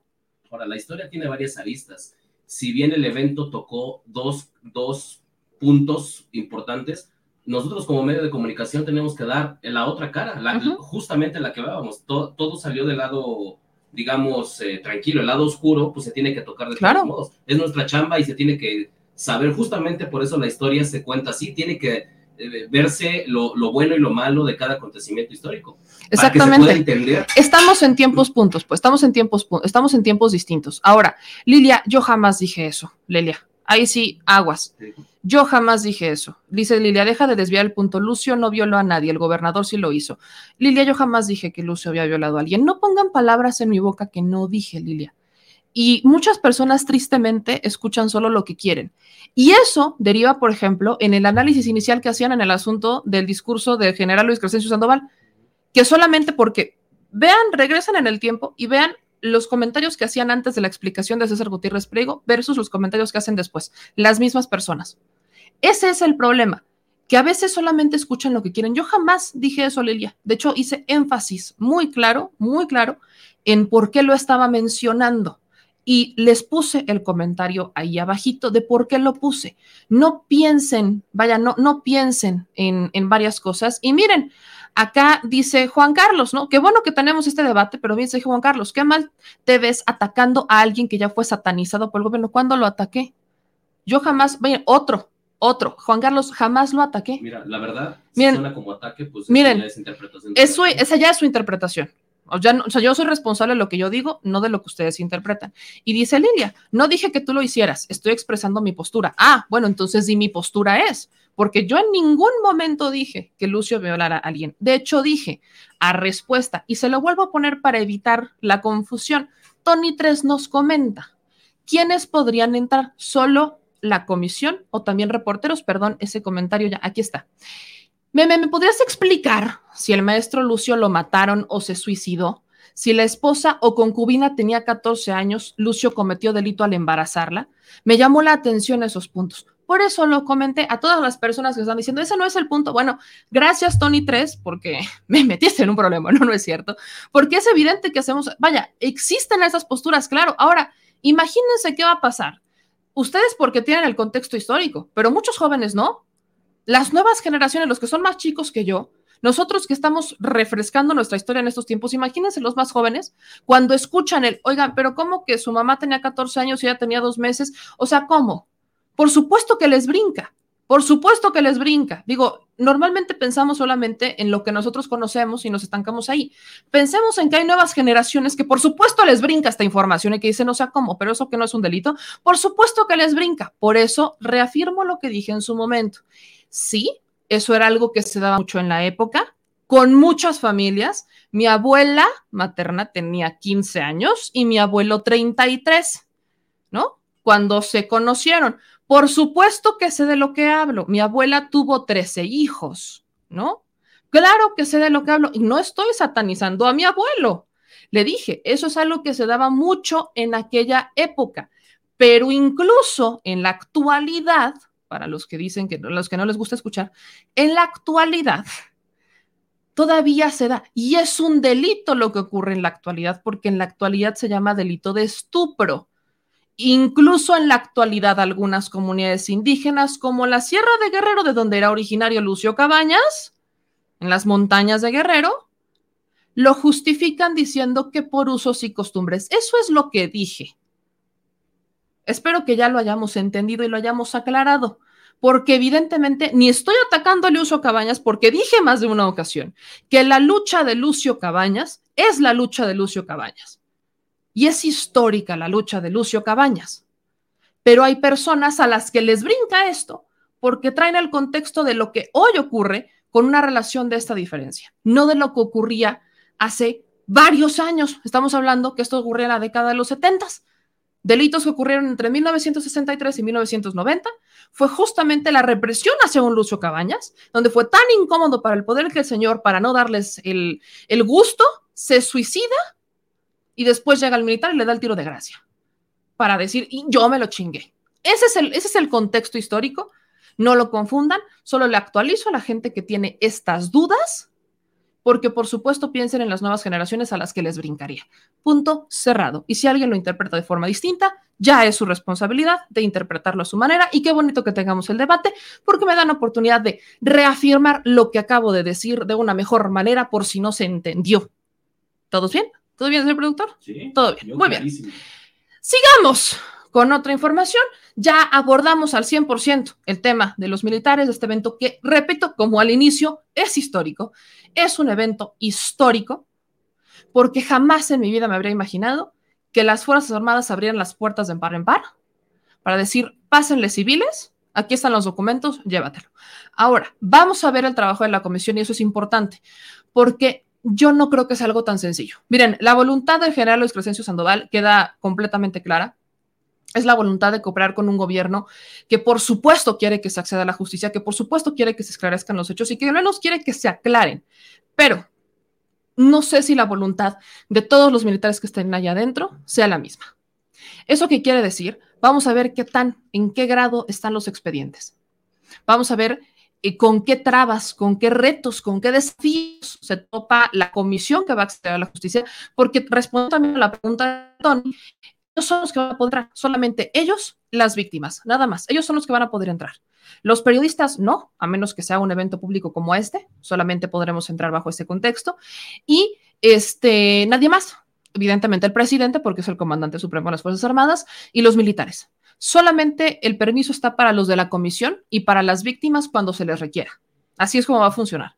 Las víctimas, los militares implicados, los que estén vivos, son los que van a poder estar allá, son a los que van a citar, son con los que van a hablar, para que se recorra todo el lugar y que se haga una recopilación de los hechos, regresar en el tiempo, que imagínense lo doloroso que es, imagínense lo doloroso que es, regresar en el tiempo, acordarte de lo que viviste mientras ahí te torturaba el Estado. ¿Por qué era el Estado? El, ejército es el Estado. O sea, el ejército, miren, lo voy a decir de la mejor manera porque no tan así. El ejército es el brazo fuerte del Estado. El ejército es el brazo fuerte, es el, es el brazo armado del Estado. Entonces, el Estado, que es a lo que siempre se remite el presidente Andrés Manuel López Obrador, el Estado lo que hace es o utilizas a las Fuerzas Armadas para resguardar a la población o las utilizas a tu conveniencia. Por eso es que lo que decía el abogado César Gutiérrez Pirego es muy cierto ellos, vaya, estaban ahí, estos militares estaban para desaparecer, torturar, mutilar, encarcelar a todos los que fueran incómodos para el poder. Me refiero a los presidentes de esa época, a los gobernantes de esa época, que eran los que violaban, eran los que torturaban, eran los que ordenaban los asesinatos y los secuestros. Los secuestros y los asesinatos estaban ordenados por los presidentes y por los gobernadores. ¿Y a dónde paraban? Justamente paraban a este campo militar número uno. Por eso es histórico que se abran las puertas de par en par para este campo militar número uno. Es importante porque es regresar en el tiempo a un doloroso momento de la historia en donde lamentablemente, lamentablemente, ocurrieron hechos atroces de los que han pasado los años y hoy no se sabe. Han pasado más de 40 años, más de 40 años, y no se sabe qué es lo que, no se sabe a ciencia cierta lo que pasó. O sea, hay, hay rumores, hay leyendas urbanas, hay historias, hay secretos a voces, eh, vaya, hay suposiciones, nos imaginamos cosas, pero no hay certezas. Eso es lo que falta, certezas. El caso de Lucio Cabañas, sí, saben que se asesinó, saben que se suicidó y saben que le dieron el tiro de gracia. Pero, ¿y qué más? No, no se puede quedar solo ahí de, ah, sí, ¿por qué después de eso entonces van y van con la mamá, una jovencita de 14 años, y con una bebé de dos meses y se ensañan con quienes no debían nada, a sabiendas de que Lucio Cabañas ya estaba muerto y que lo sabían y que lo sabían. Por supuesto que ese es un tema histórico que vamos a abordar más adelante con, nuestros jóvenes, porque creo que también tienen mucho que aportar, sobre todo siendo jóvenes, sobre todo siendo jóvenes en este contexto de refrescar la memoria, refrescar la memoria, tener una memoria histórica, porque eso vaya que hace falta, una memoria histórica. Y hablando de historia y hablando de PRI, antes de ir con nuestra siguiente entrevista y después con la mesa de análisis para darle tiempo a nuestros jóvenes de que se preparen para decir lo que van a decir, el PRI, justo el PRI. Yo no, de esta no me zafo. Yo de esta no me zafo, de esta no me zafo. Definitivamente no voy a no poder mencionarla. Y es que pasamos del nuevo, nuevo PRI, ¿no? De ese nuevo, nuevo PRI, o el viejo PRI, del que, vaya, el PRI represor de la época oscura de la Guerra Oscura, al nuevo, nuevo, nuevo, nuevo, super nuevo. Al neonato. Al nuevo neonato PRI. Este es como PRI Revolución la época de Jurassic Park. Está, yo, yo no sabía que Emilio Chauffet estaba vivo, pero ahí está Emilio Chauffet. Yo les juro, y miren, con todo respeto, yo pensé que Emilio Chauffet ya, eh, pues ya había fallecido. Ya está, o sea, yo, vaya, yo pensé, yo lo pensé. Pero Nel, Nel, ahí está Emilio Chauffet. Draco Ramírez. Draco Ramírez, no hombre, personajes personajazos de, vean nada más, ¿cuántos años de prisión en esta foto? Sí, siendo honestos. ¿Cuántos años de prisión en esta foto? Graco tiene un gran récord ahí en... Pues miren, ya con los de, ya con los de Graco, si es Graco, si es Graco, es que a estas alturas ya uno no los reconoce. mira, solo me queda claro que ahí está Ivonne Ortega, no es un hecho que me queda. El de junto, ¿quién es? El que está junto a Graco, ¿quién es? Bueno, este es el nuevo, nuevo, nuevo PRI, el nuevo, nuevo, ultra nuevo, super mega nuevo PRI, que encabeza este Enrique de la Madrid en su intento por ser candidato. Aquí está arribita, en su intento por ser candidato a ser presidente de México por el PRI. Eh, yo no sé quién se la compre, pero bueno, no, no por el que seas hijo de un expresidente quiere decir que ya tienes comprada la expresidencia o la presidencia o la candidatura. Aplica para futuros y para pasados, aplica para todos. Pero esta foto yo no la quería dejar pasar. Para cerrar el tema del PRI, no la quería, no podía dejarla pasar porque ahí la tiene usted reviviendo a priistas, priistas de esa época bastante oscura, bastante, bastante, bastante oscura.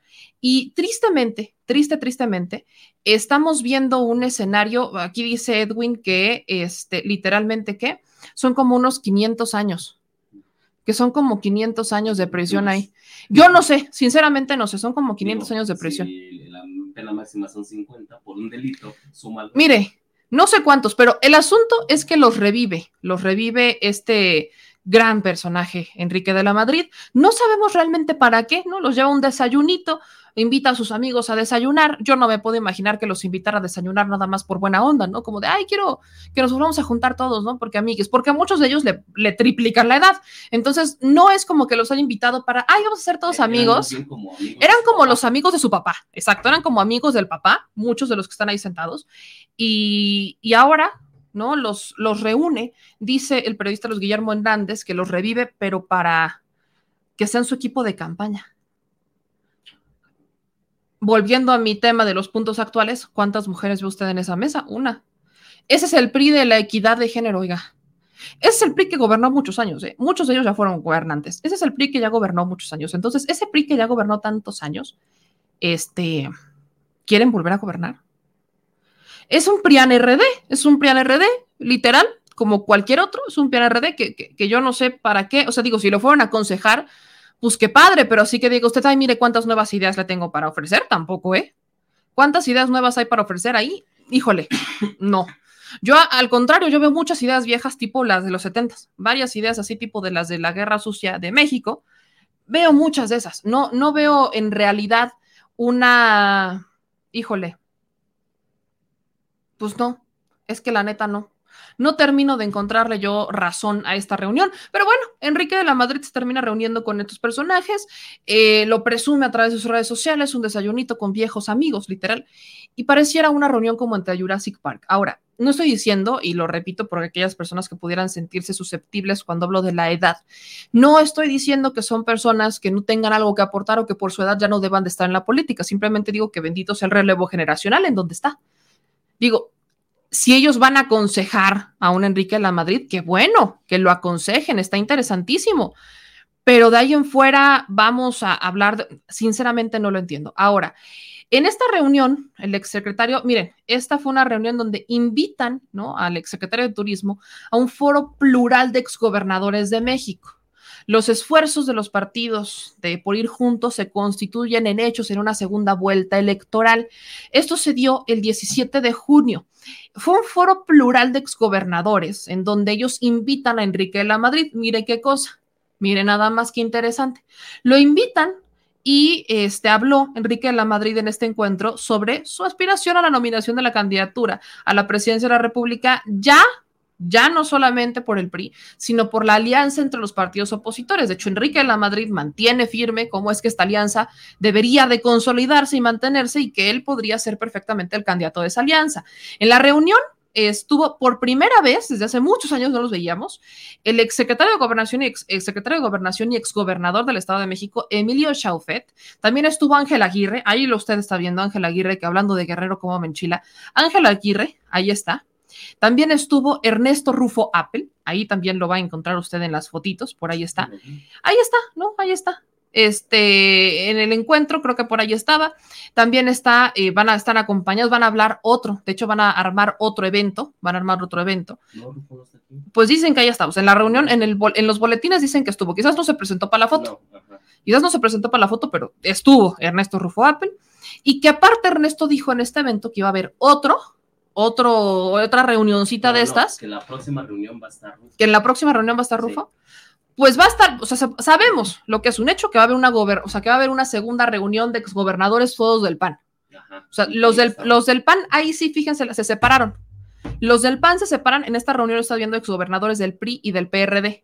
Ahí se ven, ¿no? del PRI del PRD, Ángel Aguirre del PRD, este, el del Morelos, también de Graco Ramírez, también del PRD. Entonces, en esta reunión, PRI PRD, exgobernadores del PRI PRD se unen y luego viene una reunión con puros panistas. Esto también nos da un dato interesante para analizar, que también me gustaría que lo analizaran los jóvenes ahorita que vamos a entrar con ellos. ¿Cuál es el dato más importante? La división que existe. ¿Se dan cuenta de eso?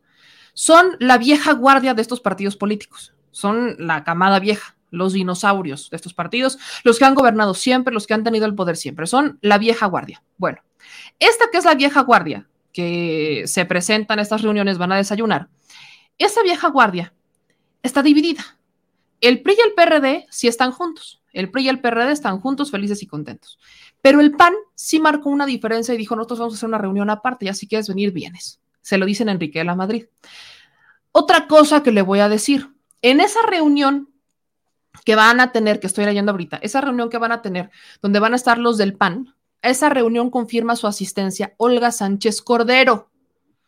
Algo que se le va a criticar muchísimo, muchísimo, porque, ojo, estas reuniones no son para otra cosa más que para ensalzar a los que se quieran postular a las presidencias de México.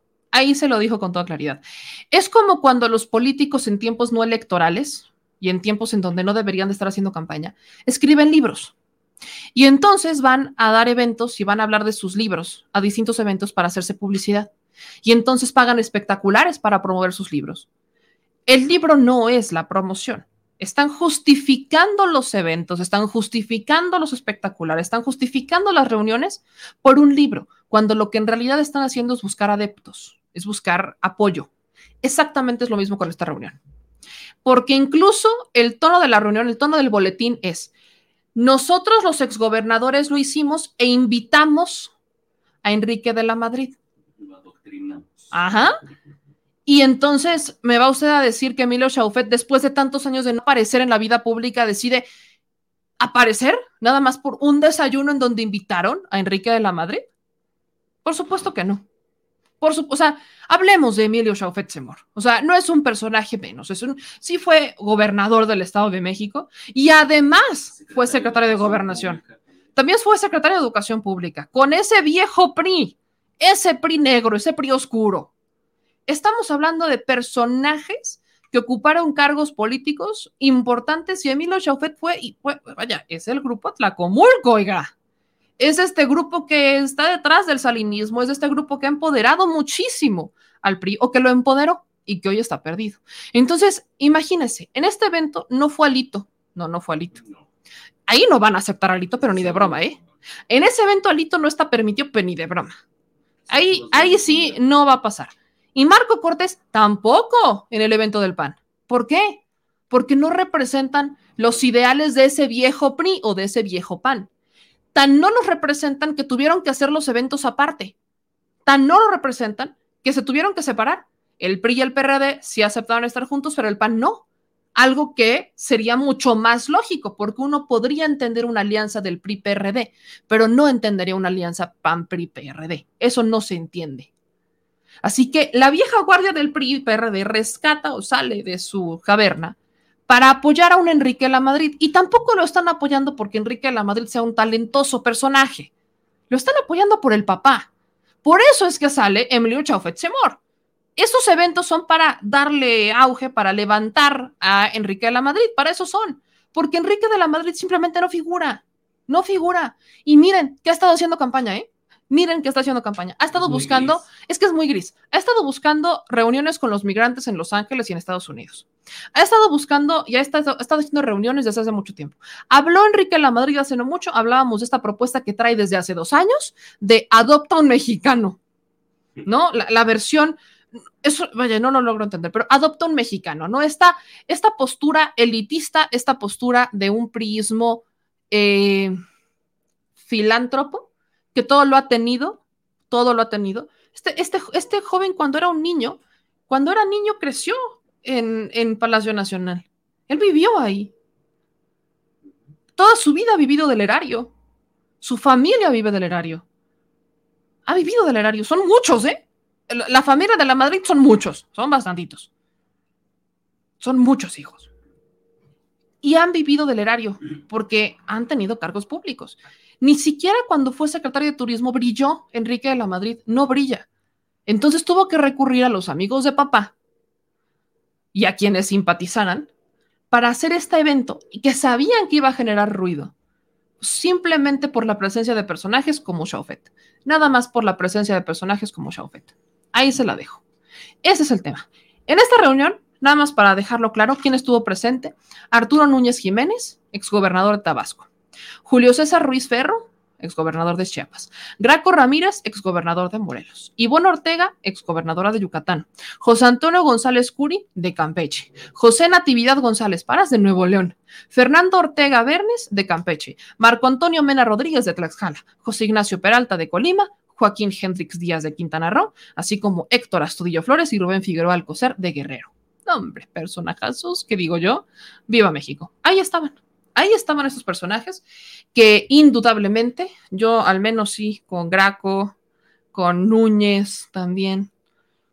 Eh, sí hay varios años de prisión ahí, la neta. La neta sí, sí hay varios años de prisión. Simple y sencillamente. Sí, sí existen. Y tristemente, tristemente, eh, vaya, hasta la foto me da, me da sueño. Hasta la foto me da sueño. Dice Roma, sacaron muertos de sus tumbas. Faltó Peña Nieto. No, hombre, Peña Nieto ni de broma. Y como bien lo dice María la Luz, solo una mujer. Ese es el priismo y el perredismo que figura. Ese es el, la política del pasado, la política del pasado, que se dijo muy, dijeron que eran muy de equidad de género, ¿no? Bueno, porque solamente hay una mujer sentada en esa mesa. Ahí también pudo haber estado Beatriz Paredes. También ahí pudo haber estado este, una exgobernadora de Colima, también fue, era del PRI, si no estoy mal. Digo, vaya, por supuesto, por supuesto que hay, al menos dos, tres mujeres sí pudieron haber sentado en esa mesa y por algo no estuvieron. Pero vaya, ya ve por qué la cuota de género sirvió de algo, aunque no soy fan, pero bueno. Este dice Roger, y Figueroa que carga con él la matanza de Aguas Blancas y Aguirre la matanza de Chaco.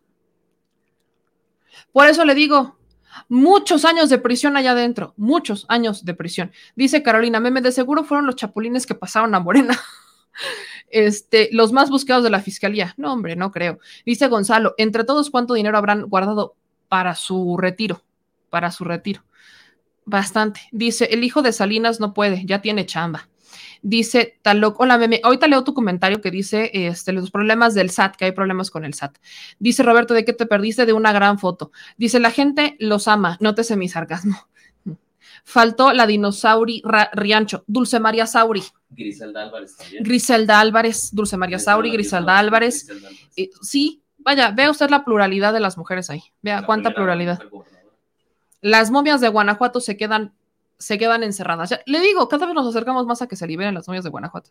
Ya estamos cada vez más cerca de que las tías del señor productor salgan a pasear, salgan a pasear. Pero bueno, vamos a entrar justo con este análisis, que le digo que la cosa, la cosa de analizar la, la información es importante, así que tenemos, dice aquí, faltó el Baster y Fidel Velázquez. Bueno, es que el Baster nunca gobernó. Bueno, más que al sindicato sí gobernó el sindicato. Pero bueno, vamos a entrar con el análisis de nuestra información, porque efectivamente este nuevo nuevo, super nuevo PRI. Así que digan, uy, mira qué nuevo, qué nuevo, qué nuevo, mira qué nuevo. ¿Cómo le explico? De nuevo, no tiene mucho. Y lo único que nos deja es que, tristemente, nosotros, pues tenemos mucho que analizar y mucho de qué reírnos. Esto es México ambidiestro.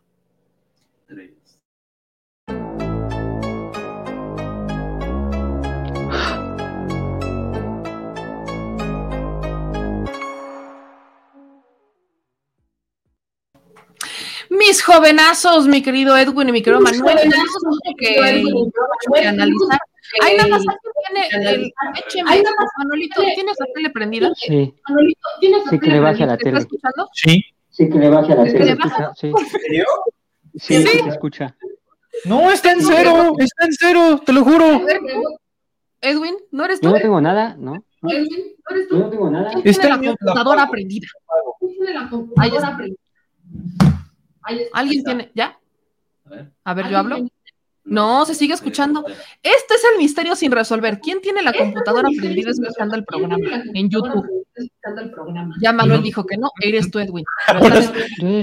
Mi micrófono. Ahora, sí que, ahora sí que sapo. Ahorita les voy a decir quién es. Vamos a desactivar el micrófono de Manuel. Estoy hablando. ¡Eres tú! ¡Eres tú! tú, tú, eh, es, no sé en dónde, pero se está escuchando. Ah, ya sé que pudo haber sido. ¿Traes los audífonos puestos? Es que probablemente porque no tienes los audífonos, se está escuchando lo que yo estoy diciendo en tu micrófono. Se está retroalimentando. Se está retroalimentando. Se sigue escuchando. A ver. A ver. ¿Ya? ¿Ya? Sí, se sigue escuchando. ¿Ya? Sí, se sigue escuchando. Ay, ahorita vuelvo. Manuel, vamos a un corte comercial y regresamos con más información. Pero sí es Manuelito, sí es Manuelito el que está no, a ti se te escucha perfecto, Edwin. No eres tú. Ya descubrimos que no eres tú. Contigo está bien. Pobre Edwin está con O sea, Edwin está así de espérate, es que yo no soy.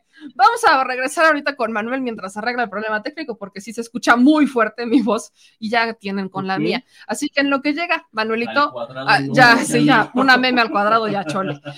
mi querido Edwin, voy a empezar contigo con el tema de la guerra sucia, con esto histórico, con esto, con este tema que es mm. histórico, del evento en el día, el día de hoy en el campo mar, en el campo militar número uno, ya voy a decir campo mar, en el evento militar, en donde, vaya, se abren las puertas de esta prisión, de, quien fuera, de que fuera una prisión eh, clandestina, de máxima seguridad, completamente este, lejana de lo legal, lejana de lo legal para este momento, en donde secuestraban, torturaban a quienes sean incómodos al Estado. ¿Esto qué tan histórico es para ti? Pues primero, creo que, bueno, buenas noches a todos, al productor, a ti, a Manuel, a la audiencia. Em, a ver, creo que esto nos habla primero de un Estado democrático y de derecho. Por mucho, por muy que a mucha gente le pueda pesar, esto no nos habla de una militarización, esto no nos habla de que aumenta el poder político de, la, de las Fuerzas Armadas, al contrario, son unas Fuerzas Armadas que no están acostumbradas a que al escrutinio civil, por mucho que el general Luis Crescencio Sandoval siempre diga que ellos obedecen al, mando civil porque constitucionalmente es cierto, hay que decir que la constitución pues es la, o sea, es la suma de factores reales de poder y que a veces esos factores reales de poder tienen, una, tienen un balance distinto, ¿no? Entonces, sí, nominalmente lo dice, pero de eso a, a otras cosas falta mucho. Y es un general que tiene que, o sea, que ahora sí está cumpliendo las órdenes del mando civil en un sentido que los militares no están acostumbrados, es decir, se nos está ordenando que una bola de civiles, porque aparte, como decía el César Gutiérrez Priego, imagínate, hasta él fue secuestrado siendo hijo de, Gutiérrez de Bollo, general muy importante, a quien aparte acusaron, no sé qué tan justa o injustamente, de colaborar con el narco, ¿no? Em, pero iba, a que una bola de civiles se meta a nuestras instalaciones, porque ellos se, o sea, ellos se sienten eh, pues dueños de, las instalaciones militares, eh, a estar aquí hurgando y husmeando en asuntos que para los militares, pues los civiles no tendrían nada que andar haciendo, ¿no? Em, entonces, pues sí, es histórico, demuestra que vivimos en un Estado de Derecho y a qué voy. Bueno, me, conforme estaba escuchando la entrevista que hiciste, em, quisiera decir que, igual que el abogado, mi colega también, em, penalmente creo que no va a dar para mucho la investigación criminal, ni en tribunales militares, ni por parte de la Fiscalía General de la República, si, se hubieran, digamos, eh, llevado a cabo delitos del fuero federal o del fuero común, creo que no va a dar por ahí. Pero hay una cuestión, esto es de derechos humanos, y los derechos humanos se tienen que efectivar. ¿A qué voy? A que primero se tiene que garantizar el derecho a la verdad, saber bien qué pasó. Luego, una y un par de cosas muy importantes, el derecho a la reparación del daño, que en este caso creo que va a haber dos, dos vertientes, una institucional social. Es decir, eh, tanto el mando, por, por ahora el mando militar, pues se van a tener que modificar las reglas para que esté sujeto a todavía más escrutinio civil, aunque al gremio militar no le parezca, y creo que va a tener que hasta cierto grado individualizarse la reparación del daño con eh, con, dinero, pues. Creo que se tiene que hacer. El Estado va a tener que afrontar ese costo. no solo que quede en la disculpa pública, que ya es algo. Y otra cosa, la garantía de la no repetición. Eso es muy importante en los temas de derechos humanos. La garantía de que el Estado jamás va a volver a eh, caer en estas conductas. Entonces, creo que si bien la investigación penal creo que no va a dar para nada, porque no la va a haber, ni siquiera creo que se pueda, ¿no? Mucho menos en tribunales militares, porque también ellos, pues como gremio, pues, hasta cierto grado se van a defender a sí mismos. Em, creo que esto, que efectivar estos derechos humanos a la verdad, a la, no, a la reparación del daño y a la no repetición, creo que por ahí tiene que ir el resultado de los trabajos de esta comisión. Estoy, estoy, de acuerdo, estoy de acuerdo. Algo que por supuesto va a preocupar a muchos y que claro que va a ser tema, es el tema, vaya, valga la redundancia, lo que decía César Gutiérrez Pliego, al decir, bueno, muchos de los que podrían ser encarcelados probablemente no van a pisar la cárcel. Sí, ¿no? Eh, ¿Qué? Porque ya tienen una edad avanzada y porque no va a pasar nada, pero el simple hecho de que se sepa, del simple hecho de que esto salga a la luz, ya es histórico porque durante muchos años se intentó mantener en silencio. Así que Manuel, ya que regresaste, te pregunto, ¿qué opinas de lo que dijo César Gutiérrez Priego? Vaya, se habla de un histórico evento el día de hoy. La historia de Lucio Cabañas estuvo presente, la hija de Lucio Cabañas estuvo presente, la hija de, de otra gran víctima en México, que son dos ejemplos, quizás los más mediáticos, de muchos que existieron durante la Guerra Sucia y que tristemente a lo más que podrían aspirar es a que se sepa la verdad, no tanto a que terminen en procesos judiciales. ¿Esto, ¿esto es justicia? Eh, dadas las circunstancias, sí. Mira, igual no puedo ni, ni de, creo, por responsabilidad eh, debería opinar mucho del tema, ya que no tuve la oportunidad de darle la eh, cobertura suficiente, sé del evento y en lo poco o mucho que yo puedo opinar bajo términos superficiales, diría que sí, en efecto, se trata de un evento histórico y recordar algo permanente en esta administración del presidente López Obrador, y es que las instituciones que han jugado un papel fundamental en la historia de nuestro país, como lo puede ser el ejército mexicano en varias ocasiones. El ejemplo más reciente, sin duda, em, debería de ser eh, la Revolución Mexicana o la defensa del territorio nacional, entre otros. Bueno, eh, también cómo se utilizó el ejército para terribles eh, actos de barbarie, de represión, de masacres, eh, coartando la libertad de expresión de los mexicanos en la época de los 50, de los 60, de los 70, eh, la Guerra Sucia, Tlatelolco, la Plaza de las Tres Culturas, el Halconazo, en fin, es decir, muchas, muchas malas memorias episodios que pues en esos momentos, que no hay que olvidar que el ejército actúa desde luego bajo la supervisión y órdenes del Supremo Comandante de las Fuerzas Armadas, que es el titular del Ejecutivo, que es el presidente de la República. Entonces, yo lo que diría sobre este evento, sí es un simbolismo, sí representa algo importante, que sí es justicia bajo los términos de esta coyuntura, sí es justicia, sí es justicia porque se tiene que saber la verdad. Recuerda mucho a los juicios de la guerra, bueno, de la posguerra, de la Segunda Guerra Mundial. Muchos nazis habían escapado eh, de Alemania, se habían refugiado en Argentina, en Sudamérica. Muchos eh, eh, miembros que abonaron a las abominables acciones de, del señor del bigotito, porque ya sabes que luego se pone sensible YouTube, escaparon. Muchos de ellos incluso murieron, otros no sabían eh, las víctimas, principalmente la comunidad judía o los miembros extranjeros europeos o incluso algunos, algunos eh, miembros de la raza aria que no estaban de acuerdo con eh, el régimen de Adolfo, no enfrentaron juicios. Ojo, los famosos juicios de, de mm, donde se condenaron a más de 70 generales del régimen nazi eh, como Hermann Göring y todos los demás. Bueno, hay que recordar que muchos de esos juicios, eh, meme, fueron simbólicos,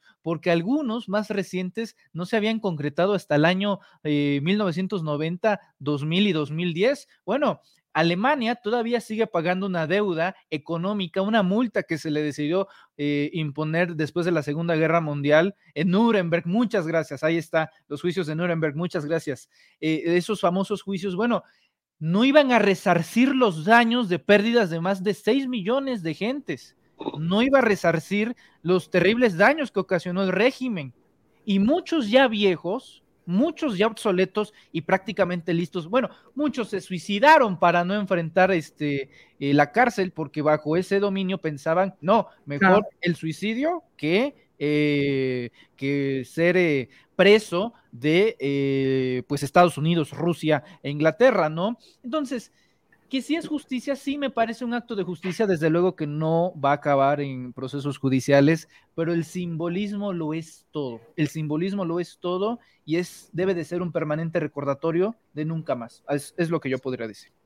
Tienes razón, es, el, recordatorio del nunca más y esto va a quedar para la historia, esto debería de quedar para la historia, los ciudadanos deberíamos de, de no olvidarlo, creo que, y, eso es algo de lo que vamos a ver en, ajá, exacto, es algo que, vaya, nos va a dejar la, administración de Andrés Manuel López Obrador, el conocer la historia, miren, muchas y muchos jóvenes de mi generación sobre todo, eh, vivíamos. lo que no, exacto, no lo conocíamos o no teníamos profundidad en la historia política mexicana de este lado, porque nos educaron desde la perspectiva súper neoliberal y nos daban como los libros y nos contaban la historia como muy a medias. No todo se quedaba muy a medias y te contaban la historia desde la versión de los colonizadores, desde la versión europea, desde la versión del vencedor, ¿no? Que mucho tiempo fue el régimen priista. Entonces, estas cosas no terminaban por conocerse. Y hoy que podemos involucrarnos, hoy que tenemos las mañaneras, hoy que vemos estos eventos, hoy que escuchamos las conferencias de prensa, que escuchamos a las víctimas, que vemos cómo todo esto revive, simplemente está regresando, está, vaya, está surge a flote toda la historia oscura de un México que durante muchos años un PRI, porque era el PRI, sobre todo era un PRI, el que quería tener reprimidos aquellos adversarios. Sobre todo, por ejemplo, como dice XD, en los 70 estaba prohibido hablar de 68, era un tabú. Imagínense algo que ocurre hace unos años y que no lo puedas mencionar. Imagínense que hoy no pudiéramos hablar de lo de Ayotzinapa. Por ejemplo, que hace rato tenemos este debate, lo de Lucio Cabañas no lo enseñan en la escuela. Por eso es que hay mucha gente que no sabe quién es Lucio, Lucio, Cabañas, que por ahí ya decían algunas personas, quien no sabe es un, quién es Lucio Cabañas es ignorante. A ver, no podemos tachar de ignorante a alguien que no sepa quién es Lucio Cabañas, porque esto no se enseñaba. La versión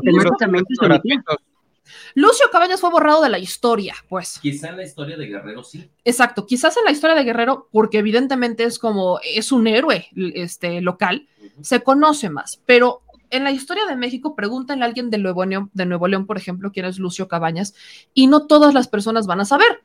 No todos lo van a saber. Pregúntenle a alguien de Yucatán, por ejemplo, quién es Lucio Cabañas, y vamos a quizás un poquito más de personas, pero no todos lo van a saber, porque tristemente, eh, vaya, dice Rey, es ignorancia igual. Yo simplemente diría, ¿cómo podemos decir que es ignorancia cuando no, tenías idea? O sea, no, no, no lo conocías simplemente no, no, lo, no, lo, conocías porque nunca te lo enseñaron, nunca te dijeron. Aquí dice Ámbar, Lucio Cabañas, Genaro Vázquez.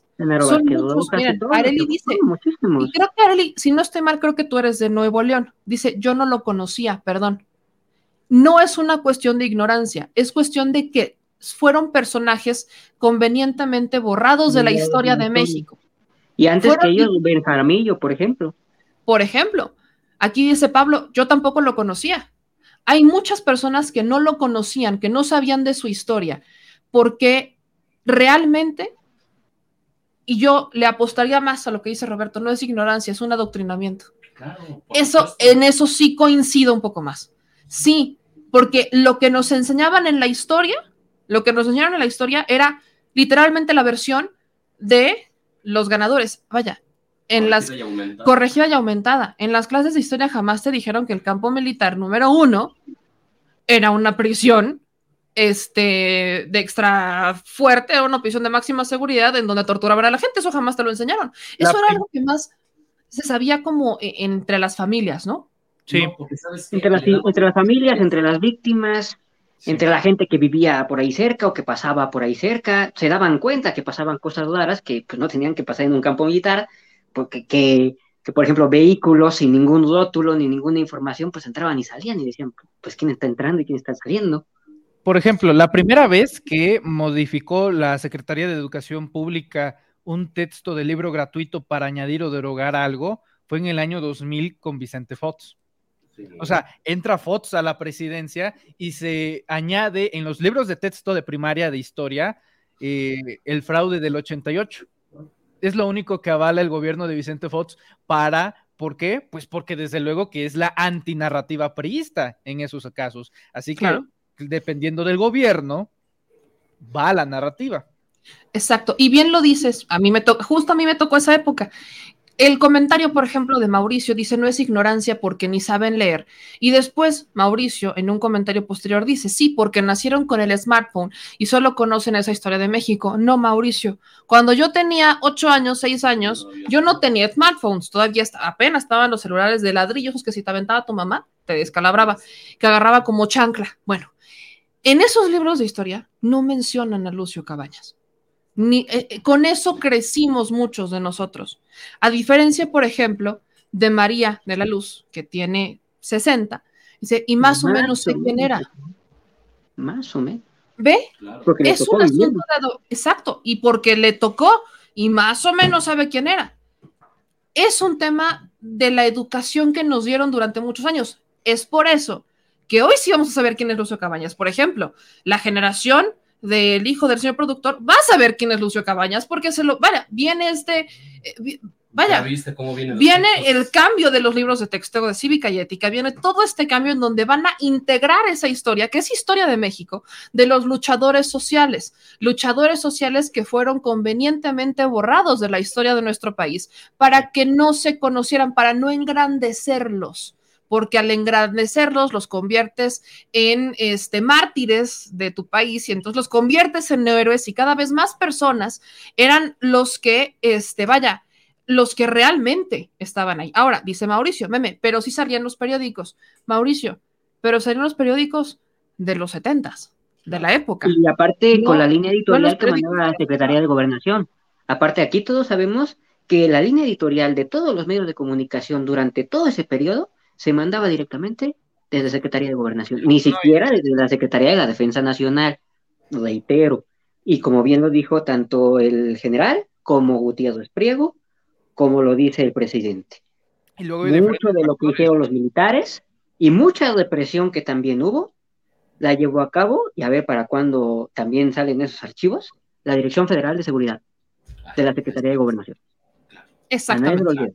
Entonces también hubo civiles ahí, hubo militares y ojalá también eh, se, se, busque en lo que habrán sido las o lo que lo que quede de las instalaciones de la Dirección Federal de Seguridad, pues porque también ellos estuvieron involucrados en tortura selectiva, en, en secuestros de adversarios políticos, en técnicas de tortura, en, en, asesinatos políticos. Bueno, tan es así que uno de los primeros o sea, que posiblemente hayan sido asesinados por, por cuestiones de este tipo, de políticas, un periodista, pues Manuel Buendía.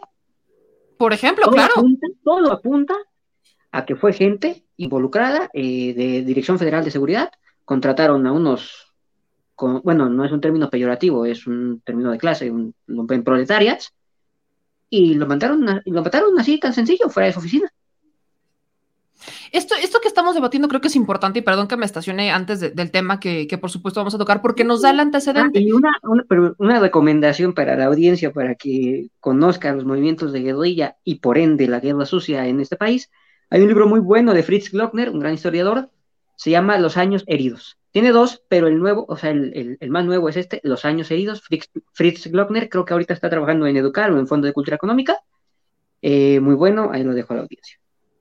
Qué buena recomendación haces, porque miren, otra cosa, otra cosa que ponen sobre la mesa y me encanta porque podemos rescatar esto.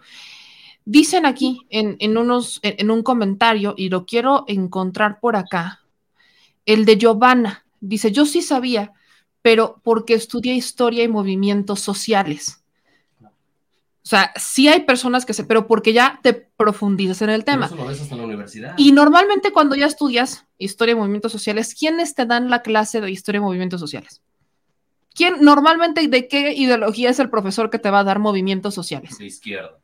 Normalmente, normalmente es de ideología izquierda. Normalmente.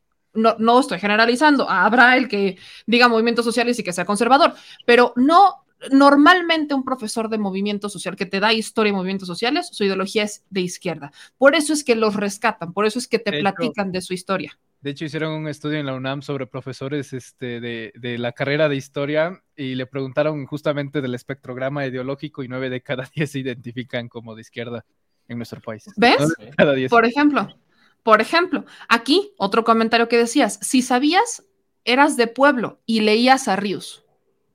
Ah, claro. Que por cierto, hace poco fue su aniversario luctuoso. Que exactamente. O sea, este es un tema importante porque claro que nos da, miren, Mark G, yo busqué la historia de Lucio en YouTube. Otro, por ejemplo, otro que nos decía que sabía de Lucio Cabañas era por su corrido. O sea, si- por eso es que muchas personas pensaban que era como un mito, porque existe un corrido de Lucio Cabañas. Entonces dicen, bueno, si le hicieron un corrido, pues sí, me, o sea, como que lo imaginaban tipo eh, un personaje de una canción. De fantasía. Pues es que todos Exacto. los corridos son verídicos, están basados en la Porque existe ese desconocimiento de que los corridos siempre tienen, o sea, siempre son de algo que realmente ocurrió, de un personaje que sí existió. Exacto. Entonces, todo esto creo que es importante ponerlo porque hace, lo, lo debatíamos al inicio. La gente o una gran parte de las personas que nos, le- o nos, ve- nos veía decía, no, es que quien no sepa quién es Lucio Cabañas es que es ignorante. No. No, no nos lo enseñaban, lo borraron de las historias a él y a muchos otros este, luchadores sociales. Es más, yo le puedo decir que incluso todavía han borrado a muchos otros luchadores sociales de los que no se habla. Se lo puedo apostar, se lo puedo apostar. Entonces, por ahí, ¿no? Este, a, a Mauricio, que es el que nos decía que si veías el periódico, lo que le decía es, bueno, sí, claro, en el periódico de la época. En el periódico de la época en donde y lo pintaban como criminal, como bien decía Edwin. en la jornada. Y si lo veían de alguna, si lo pintaban de otra manera, quizás lo veían en la jornada, donde ya le contaban otra historia, pero tampoco había esta falta de, no, no había esta, este tema de conocimiento. Entonces, por eso, aquí mencionan a Demetrio Vallejo también, por eso, ahora yo lo retomo, porque quien realmente orquestó, quien estuvo detrás de toda esta guerra, era un PRI, un viejo PRI que hoy se renueva de una forma muy interesante y muy curiosa. Eh, miren, ya pasamos del nuevo PRI de Enrique Peña Nieto, ya lo vivimos.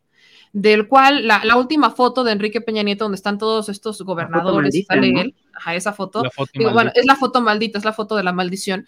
Si los vas tachando, pues ya casi estás jugando lotería, ¿no? A ver quién es este. Ajá, a ver quién es el. Exactamente, quién es el siguiente. Y vas así, vas tachando a ver quién es el siguiente.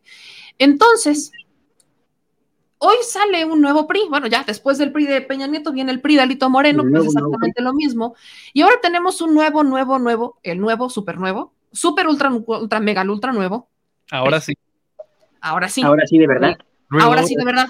De veritas, de veritas, de veritas, de veritas. El nuevo, nuevo, nuevo, nuevo PRI, encabezado por Enrique de la Madrid, que quiere ser candidato de la coalición para gobernar nu- nuestro país, este ser presidente de la República. Creo que muchos piensan que solo por ser hijo de un expresidente o de un ex candidato tienes todo para ser candidato presidencial. Creo que se equivocan, pero quiero dejarlos debatiendo un ratito sobre los personajes que aquí están sentados. Yo decía, ¿cuántos años de prisión? Aquí adentro hay un exgobernador de tu estado, Manuelito. Ahí aparecen estos grandes personajes. No, Yo- ah, sí, yo, Arturo, sí, claro, ¿cómo no? Si ahí está, presente Claro. presidente, oiga, no me lo, no me lo Imagínate. Ángel Aguirre, Ángel Aguirre, gobernador de Guerrero, cuando, cuando pasó lo de Ayotzinapa. Nada Ah. más, imagínate cuántos años de cárcel.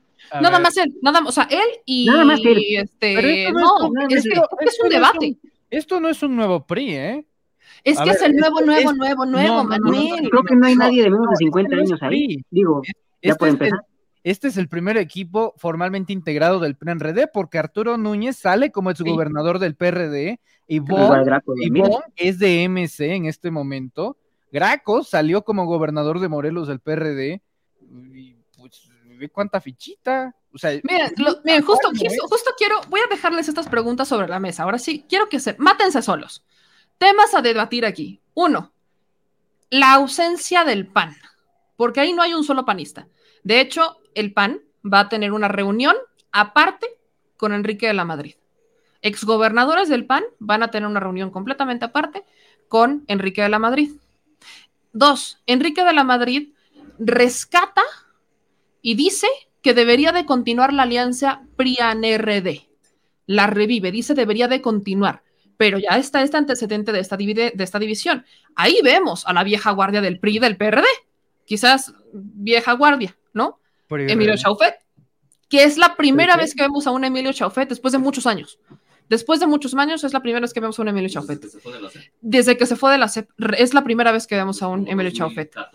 Sí, o sea, vaya, desde, la, desde que salió en la administración de Peña Nieto, es la primera vez que volvemos a ver. Ahí está sentadito Emilio Chaufet. Y parece que todavía se ve, o sea, ya se ve grande, pues se ve con fuerza.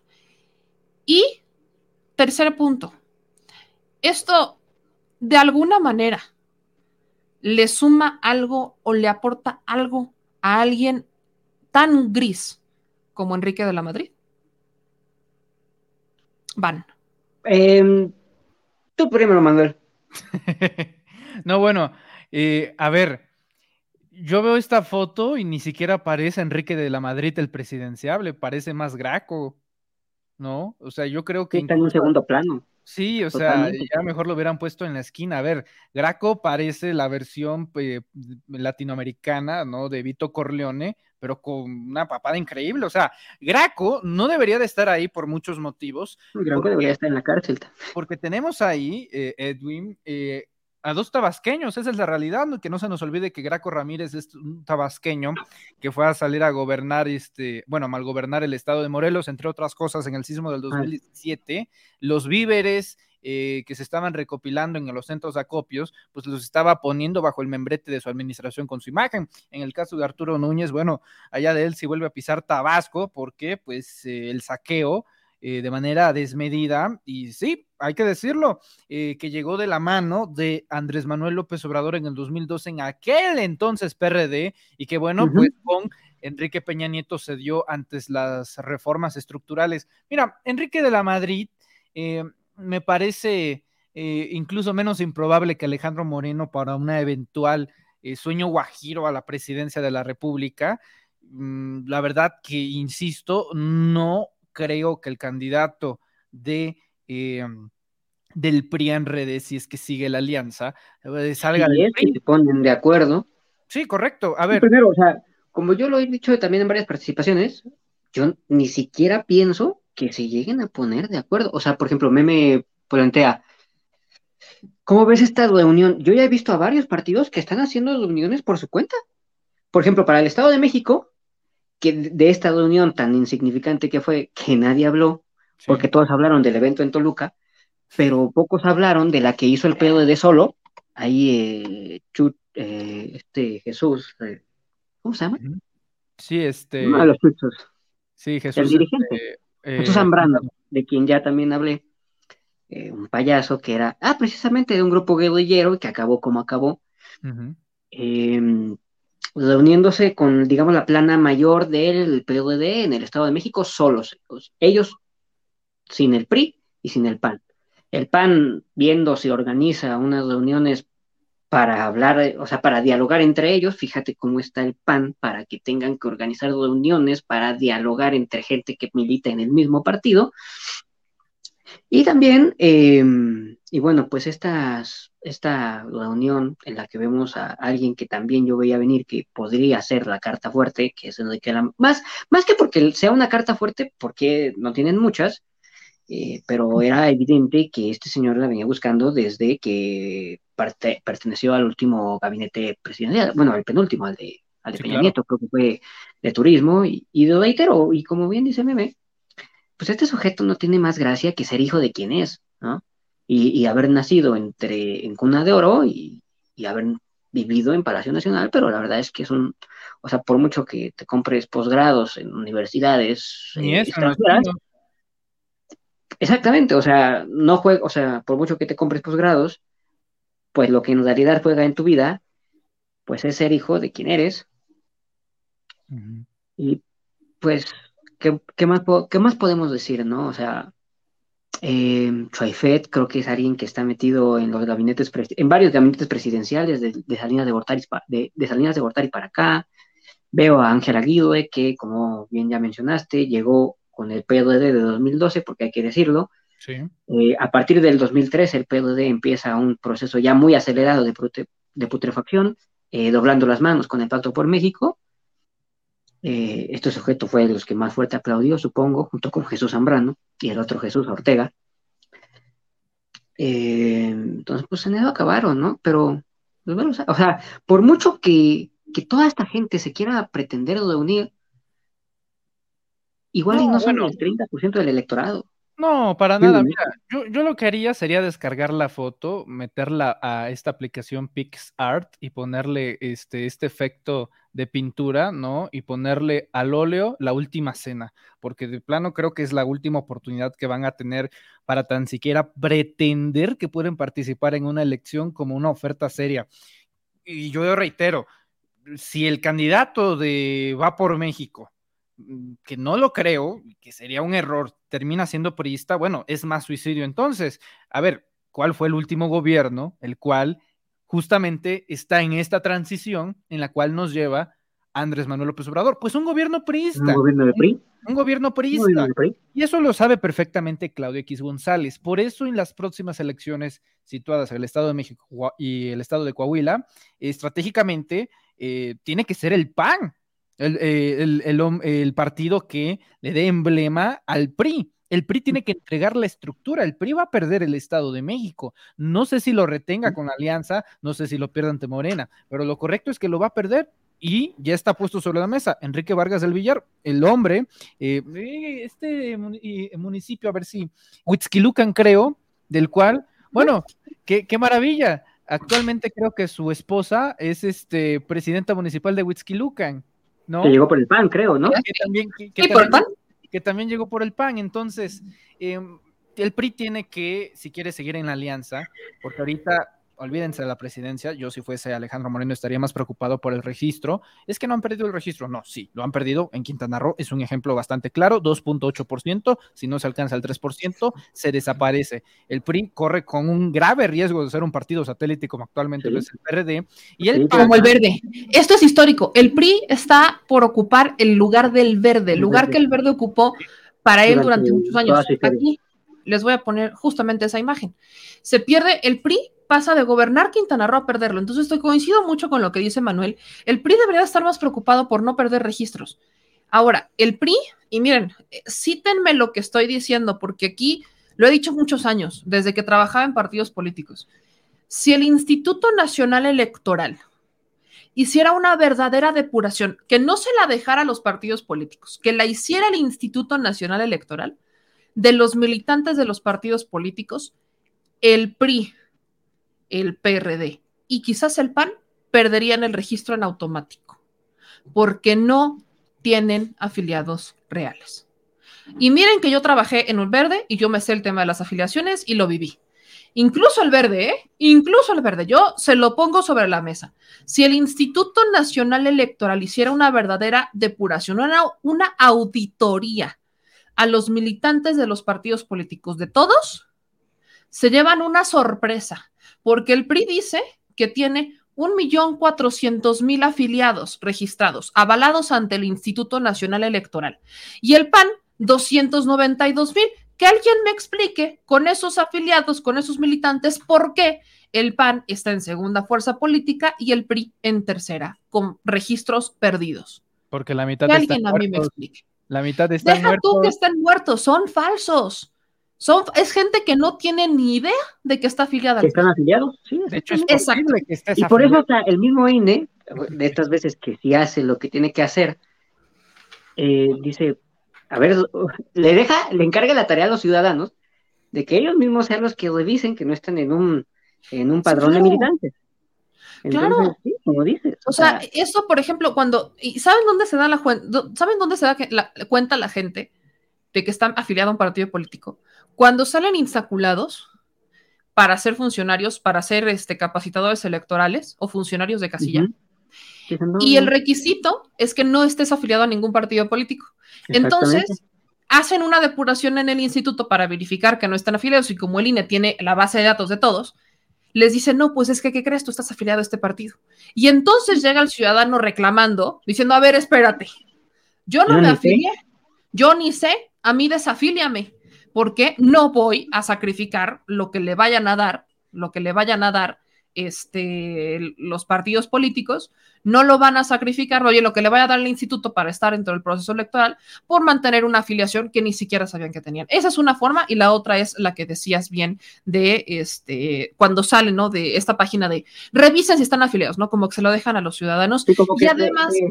Te, lo delego a ti, ciudadano. Te lo delego a ti, ciudadano para que tú veas. Además de que la depuración, o sea, la, la, auditoría se la dejan al propio partido político. O sea, te están diciendo a ti que te depures a, ti, mismo. a ti mismo. En cabeza de quién cabe. En cabeza de quién cabe. Ahora, solo quiero hacer una última. Y tampoco ayuda que se filtre la lista nominal de 94 millones de electores cada tres años por parte de Lina, así que. Ya Nada ayuda. dos veces, ¿no? Una Lorenzo sí, Córdoba una, y otra Bolívar Caracol. Sí. a Lorenzo ya fueron dos. A Lorenzo ya fueron dos. A Lorenzo ya lo tocaron dos, sí, porque la primera le toca este, la venta del padrón con Movimiento Ciudadano, la de Waldenberg, o sea, fue una Waldenberg, y en tiempos de Lorenzo Córdoba se le va dos veces. Una Movimiento Ciudadano lo pone a la venta a través de ah, una platicación, y casualmente, no tal calce, el que pone a la venta, que es distribuidor de Movimiento Ciudadano, el padrón, es el que actualmente es el principal proveedor de servicios digitales de Samuel y Alfaro y Movimiento Ciudadano. O sea, la empresa encargada de la estrategia digital de Movimiento Ciudadano, de Samuel García y de Enrique Alfaro, esa que está ganando millones de pesos, esa que gana millones de pesos, esa empresa es la que filtró el padrón, este listado nominal, y lo puso a la venta en un listado de estos de Mercado Libre y demás. Y el segundo fue el PRI. Y el segundo fue el PRI, que la cuelga sin ningún tipo de seguridad, eh, si no estoy mal, en Amazon o en una de estas plataformas, lo cuelga así sin ningún tipo de seguridad. Eso es lo que fue PRI y Movimiento Ciudadano bajo la custodia de Lorenzo Córdoba. Extra, extra a lo de este Waldenberg. Pero aquí regreso, me regreso un poquito a lo del PRI porque hay un tema que me preocupa. Y viene este comentario que les voy a decir. Está esta reunión de Enrique de la Madrid con los priistas y perredistas, pero va a tener una con panistas. A esa reunión de panistas está confirmada Olga Sánchez Cordero. ¿Qué opinan? Manuel. ¿Eh? ¿Es neta? ¿Cómo por qué o qué? No, no, la verdad es una reunión. Mira, esta es una reunión. Les doy el contexto. O sea, esta es una reunión. Ahora sí que. Ah, miren, la vendieron, o sea, el PRI PRD vende que es una reunión de exgobernadores, o sea, como de exfuncionarios, y casualmente, ¿no? Invitan a Enrique de la Madrid. Ellos bien casuales. Eso justifica el por qué está Ivonne Ortega y demás. Pero no justifica el por qué no está Beatriz Paredes, por ejemplo, que es exgobernadora de Tlaxcala, o el por qué no está este, otras, otras mujeres exgobernadoras que no estuvieron presentes ahí. Pero bueno, entonces, ¿no? Viene esta reunión. Los panistas, Rufo Apple, no está en esta reunión pero avisa que sí van a tener la propia. Y a esa reunión también invitan a Olga Sánchez Cordero. La información que se tiene es que sí está confirmada, no sabemos si va a ir, pero dicen en boletín y en información, y lo dijo Ángel Aguirre, gracias señor productor, que Olga Sánchez Cordero está confirmada a la siguiente reunión, que es de los gobernadores panistas, con, como Rufo Apple, con Enrique de la Madrid. ¿Por qué, vayan, ¿Por qué invitaron a Olga Sánchez Cordero? Quizás porque ex, ex ministra, no lo sé, pero la justificación inicial es, pues, son exgobernadores. ¿Qué opinión tienen de eso? Edwin. Bueno, em, considero que porque están tratando, primero creo que están tratando de limar las perezas, saben que en un eh, posible eh, escenario de, llegar al poder, que no lo creo, pues no van a poder gobernar, o sea, no van a poder gobernar eh, tan a sus anchas como ellos se imaginaron, o como ellos se imaginan que podrían hacer, en caso de llegar, que yo no lo veo. Siento que por ahí puede estar, siento que es una especie de atención, siento que es una especie de tener a tu adversario cerca para saber cómo que pueda estar tramando, que pueda estar eh, pensando. Y siento que también, pues la señora Olga Sánchez Cordero, pues fue secretaria de gobernación, fue ministra de la Suprema Corte de Justicia, fue senadora o es senadora. Eh, creo que ahorita actualmente es también ya senadora, o sea, estaba en el Senado, pasó a secretaria de gobernación y regresa al Senado. Entonces supongo que alguna información valiosa tendrá que, estos sujetos, que estas personas quieran obtener. Entonces, por ahí siento que va la, invitación. No, no, veo buen, no veo buena fe. Y bueno, o sea, en, o sea, siento que los motivos ocultos son esos. Ok. Y que van a decir que es como por buena fe, por algo así. Ok. Eso, eso puede ser la justificación el, pues es de buena fe, de todos somos aliados, al final del día ya no están ni siquiera. Al final hay que trabajar todos. ya no son gobernadores, ajá, podrían, mil se me ocurren mil justificaciones. Manuelito, ¿tú qué opinas? Bueno, la verdad que creo que viendo la situación y, y, sin haber eh, eh, conocido nada al respecto, pues pensaría lo mismo que Edwin, ¿no? De que va ahí para eh, no abrir la boca, sino para poner las orejas, ¿no? Escuchar y estar al tanto y ser un puente de comunicación. Mira, Olga Sánchez Cordero, em, digo, no sería la primera vez que hace una de estas cosas que muchos hacen que levantemos la ceja de what, ¿no? Este, entre otras cosas, como que ir a, a la premier de la saga y con Adela Micha o echarse un palomazo con Ricardo Monreal o de plano Mm, como no poner orden a propósito cuando le toca presidir la mesa directiva en la Cámara de Senadores, permitir que en la comisión permanente, pues Lili Telles insulte de la manera más bestial y troglodita no sé, al diputado Gerardo Fernández Noroña, entre otras cosas. Olga Sánchez Cordero es una mujer em, que hay que reconocer, ¿eh? O sea, es la pesadilla de Montesquieu Sánchez Cordero. Estuvo en el Poder Judicial como ministra, estuvo en el Poder Ejecutivo como secretaria de Gobernación y ahorita está en el Poder eh, Legislativo. O sea, ha estado en los tres poderes, conoce muy bien la estructura del Estado, Olga Sánchez Cordero.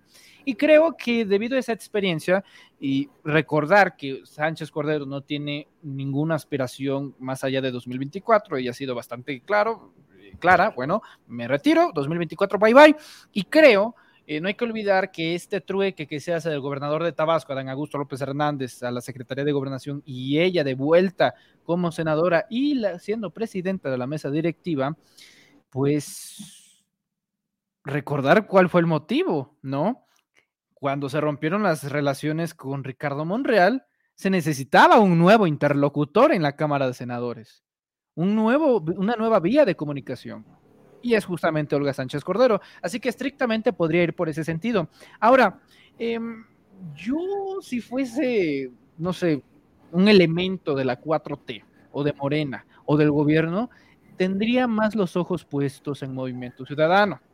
Y es que Movimiento Ciudadano no es menor lo que declaró Claudia X González, que dijo que incluso si se le sumara Movimiento Ciudadano, que hasta el día de hoy no es el caso y no creo que lo sea, sería insuficiente para ganarle la presidencia morena en 2024. A ver, Claudio X ahí está adelantando una derrota a 2.5 años de distancia de la elección. Eso no es un dato menor, es muy importante. Y también hay mucho interés en Palacio Nacional. La consigna y la orden es muy clara dentro del Palacio Nacional. El secretario de Gobernación, Adán Augusto López Hernández, negociando con Dante Delgado para que no se alíe con Va por México. Y dependiendo y cómo va la tendencia en este momento, o aguas, aguas, a finales de 2023 estaríamos viendo un fenómeno bastante interesante y que estaría validando la tesis que Dante Delgado durante mucho tiempo estuvo diciendo que sí, que sí, que sí. A cómo van las cosas, no descartemos que Movimiento Ciudadano se puede convertir en la primera fuerza política opositora al país porque ya con la debilidad que está mostrando la alianza de Va por México, pues los primeros que se están quejando son los panistas. Un ejemplo claro, Damián Cepeda. No han ganado gubernaturas, en el mejor de, de los casos, las han retenido. Es por eso muy importante que el factor movimiento ciudadano se sepa bastante bien que si hay una anexión, uno, no van a dar para ganar la presidencia en el 24 y en todo caso, si se llega a aliar MC, sostengo que en ese caso no es MC quien se anexa al PRIAN, sino el PRIAN a MC y MC será el hombre, bueno, la figura, la entidad política que designa al candidato presidencial y lo sigo sosteniendo, sería en ese caso Luis Donaldo Colosio Riojas. Así que eh, sí, ya eh, desde digamos que la presidencia de la República, el gobierno de la República, están esas negociaciones, están eh, visualizando ese razonamiento, así que sí, sí están viendo a Movimiento Ciudadano con mucho, con mucho cuidado, por no decir respeto. Miren, yo le agregaría esto, porque creo que esta es información importante. El caso de Olga Olga no es menor. A Olga se le ha subestimado bastante. Yo desde hace meses, meses, de verdad, meses, les he estado diciendo que Olga está más metida en el poder de lo que ella reconoce. Por ejemplo, Olga Sánchez Cordero tiene concesiones de agua en Nuevo León. Esto yo se lo dije hasta el presidente Andrés Manuel López Obrador cuando fui a denunciar lo de las concesiones de agua. Cuando fui a la mañanera, hace meses, y le denuncio al presidente Andrés Manuel López Obrador lo de Monterrey, lo del agua de Nuevo León, la crisis de agua de Nuevo León, que se reúne con el gobernador de Nuevo León y demás, y le digo, si se van a revisar las concesiones, incluso las que tiene la secretaria, la exsecretaria de gobernación. El presidente dice que sí, pero eso no ha pasado. Aguas, ¿eh? Eso no ha pasado. La secretaria de gobernación es una de las que tiene muchas concesiones de agua Nuevo León. ¿Quiénes tienen las demás concesiones de agua Nuevo León? Exgobernadores de Nuevo León. ¿Y por qué menciono esto? Porque este foro, este foro de exgobernadores, es un foro plural de personas, de exgobernadores de México, ahorita estamos revisando la información, que quieren mantener su mano en el poder. Tienen meses reuniéndose. Y justo como decía Manuel, una de las reuniones fue con este Dante Delgado. Una de las reuniones de este foro de exgobernadores es con Dante Delgado, que fue en mayo. Ahora, a esta reunión van exgobernadores de todo México y han estado yendo sobre todo exgobernadores del PRI y del PRD. Los más activos son los más recientes. Héctor Astudillo, que es como el que está normalmente en estas reuniones. Así como Graco, ¿no? Son los dos más activos en este foro. Pero ellos están citando a varios personajes de la, de la política actual para generar debates, para generar, este, eh, no sé, para tener como su manita metida en asuntos políticos. Y todo parece indicar que esta manita metida, que lo que están realmente buscando los exgobernadores, no es descansar, sino es incidir un poquito en las reformas como por ejemplo la electoral. ¿No? O sea, es incidir un poquito en las reformas que tiene el país con su perspectiva. Entonces, invitan a cada uno de estos personajes a que dé un foro, a que hable, a que diga algo, pero en realidad todos están hablando sobre el futuro de México, asuntos electorales si la alianza va o no va, los, este, la economía en América Latina, o sea, todos están sentando, sus exgobernadores están metiendo la mano hasta el fondo. Como prenegociaciones son como, Sí, son como negociaciones no oficiales y no habíamos volteado a ver estos foros porque en realidad, como que, vaya, el hecho de que se sienten exgobernadores a querer incidir un poquito en la política mexicana cuando su tiempo ya fue, no es agradable, no es agradable.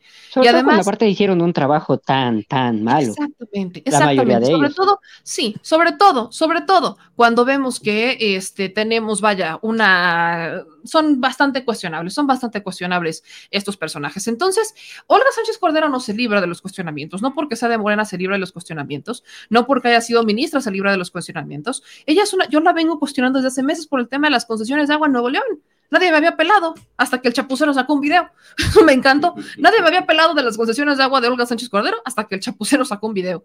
Y eso es algo que se debe de cuestionar de la Secretaría de Gobernación. Por eso les digo, ella viene a reunirse con estos exgobernadores. ¿Para hablar de qué? Recordemos que actualmente el cargo de Olga Sánchez Cordero es que es presidenta de la mesa electiva de la Cámara del Senado.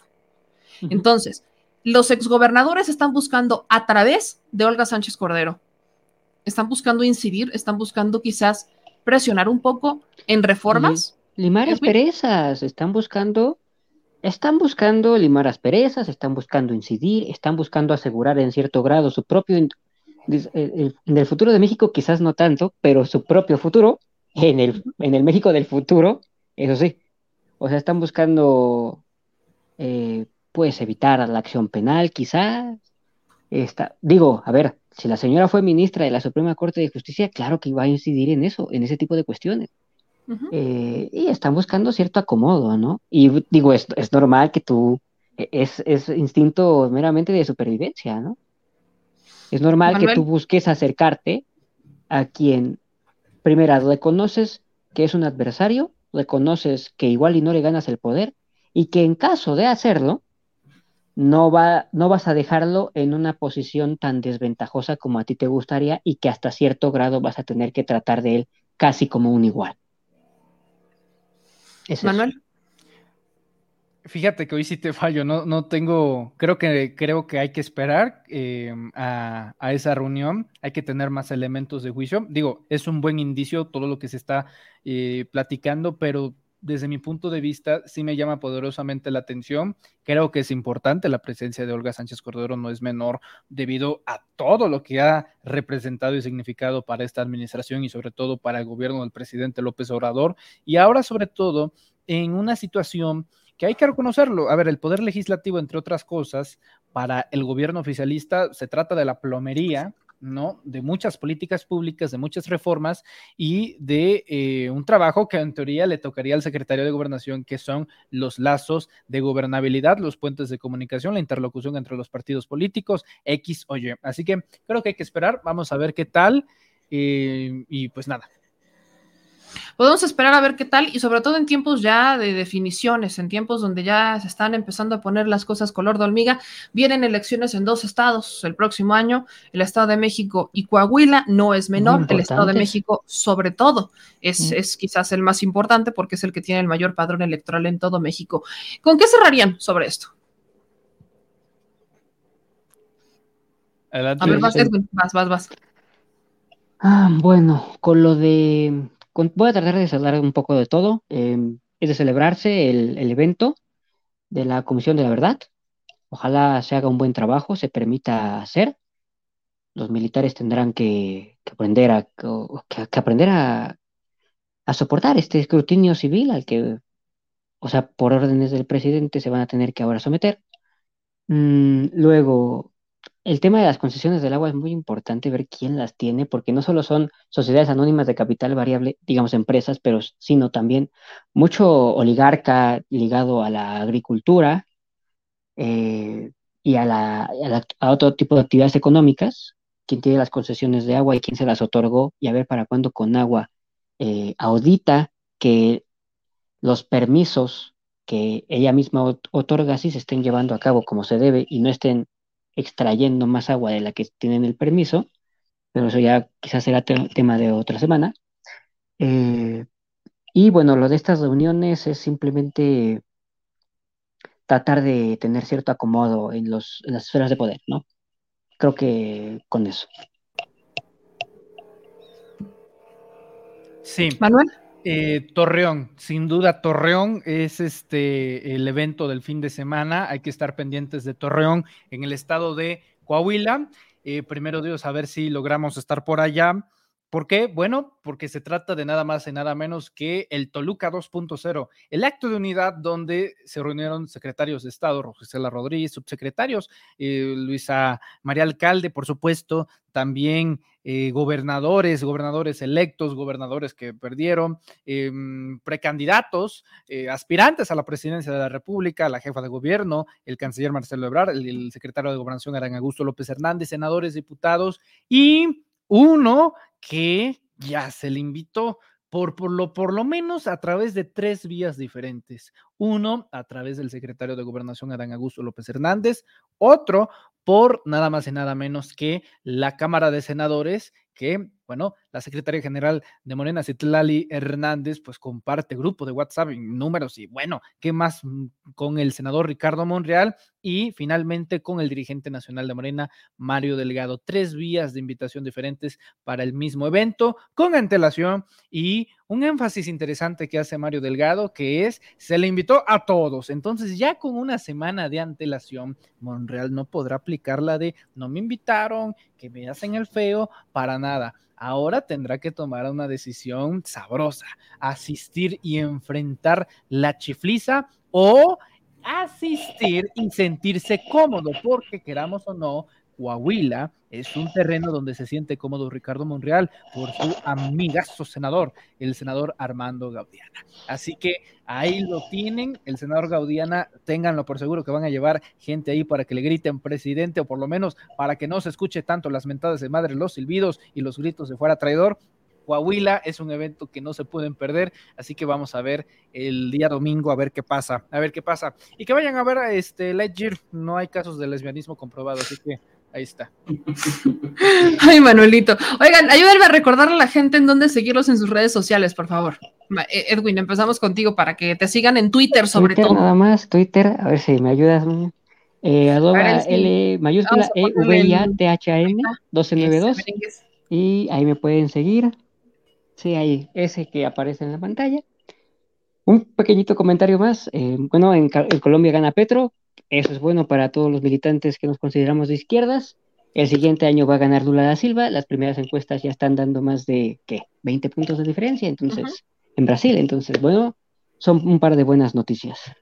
Y bueno, nada más es un par de muy buenas noticias que tendremos que seguir ampliando. Hay que seguir ampliando. De hecho, vamos a, a, armarnos un video exclusivamente de las coincidencias entre México y Colombia, que hay bastantes, hay bastantitas ahí de, de, de por medio. Mi querido Manuel, tus redes, por favor. De, de, hecho, en Colombia más agresivo que en México desde mi punto de vista.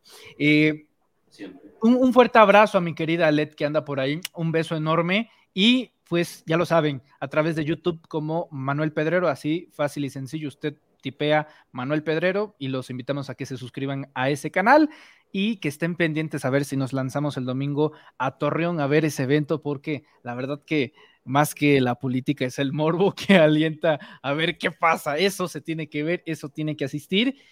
Y pues nada, nos estaremos viendo el próximo miércoles aquí. Espero que con menos ecos, pero sí, con todo el corazón. Un fuerte abrazo a mi querido Edwin y Meme.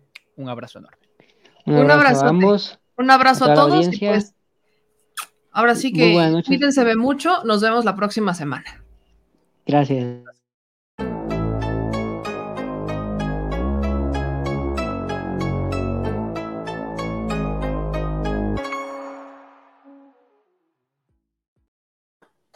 Pues ahí lo tiene, oiga, ¿qué, qué, qué tema? ¿Qué tema con esto de los, de cómo se involucran los exgobernadores con la política cuando ya fue su tiempo? Oígame, si ya pasó.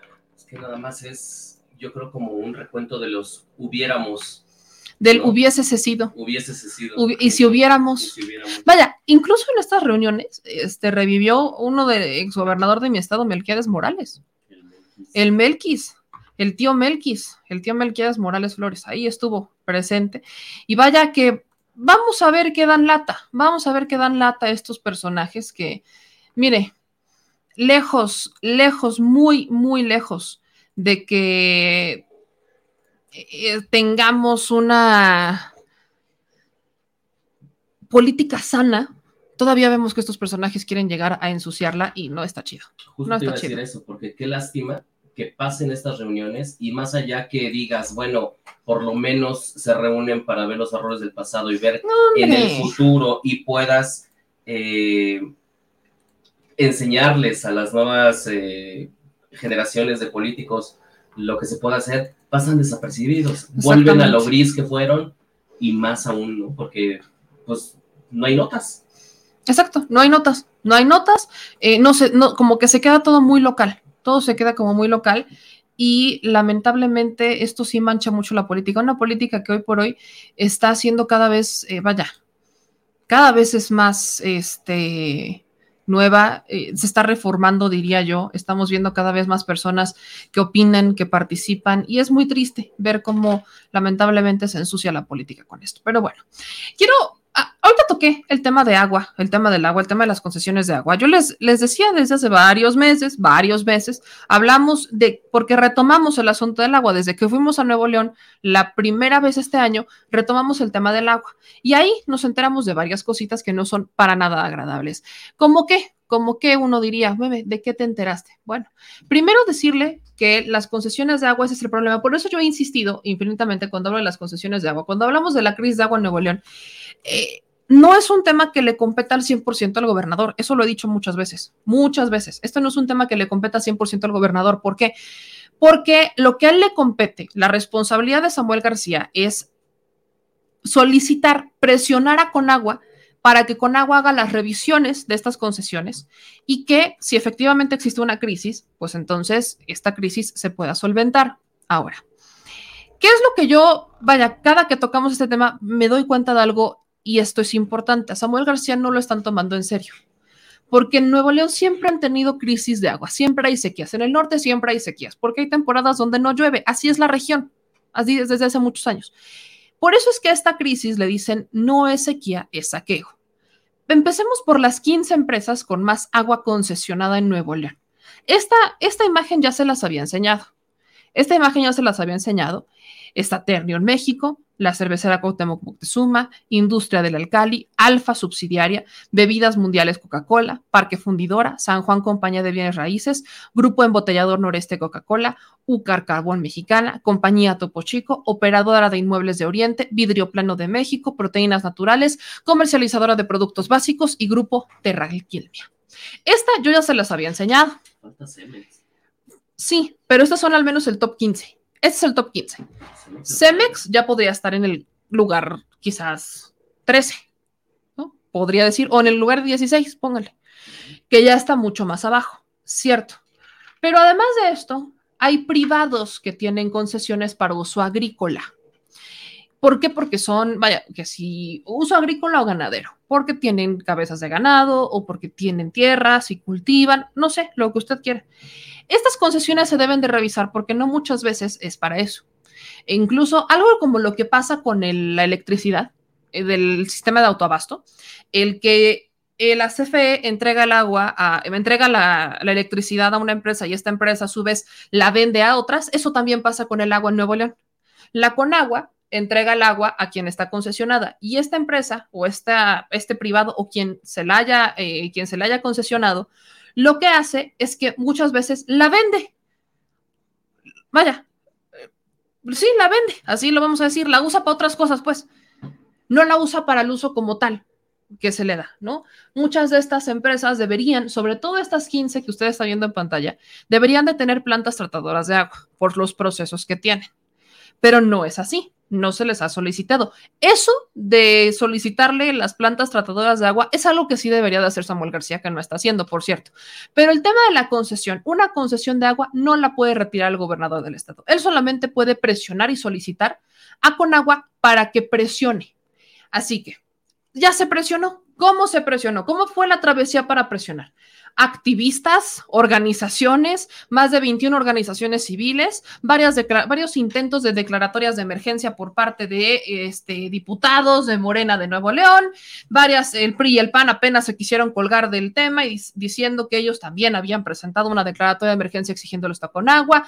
Yo preguntándole en la mañana era al presidente que si con agua va a revisar o no va a revisar las concesiones, incluso si estas, eh, si en estas concesiones de agua se involucra a Olga Sánchez Cordero, que efectivamente ya tiene concesiones de agua, tiene muchas concesiones de agua Olga Sánchez Cordero desde hace muchos años, y la última se le otorgó en 2018.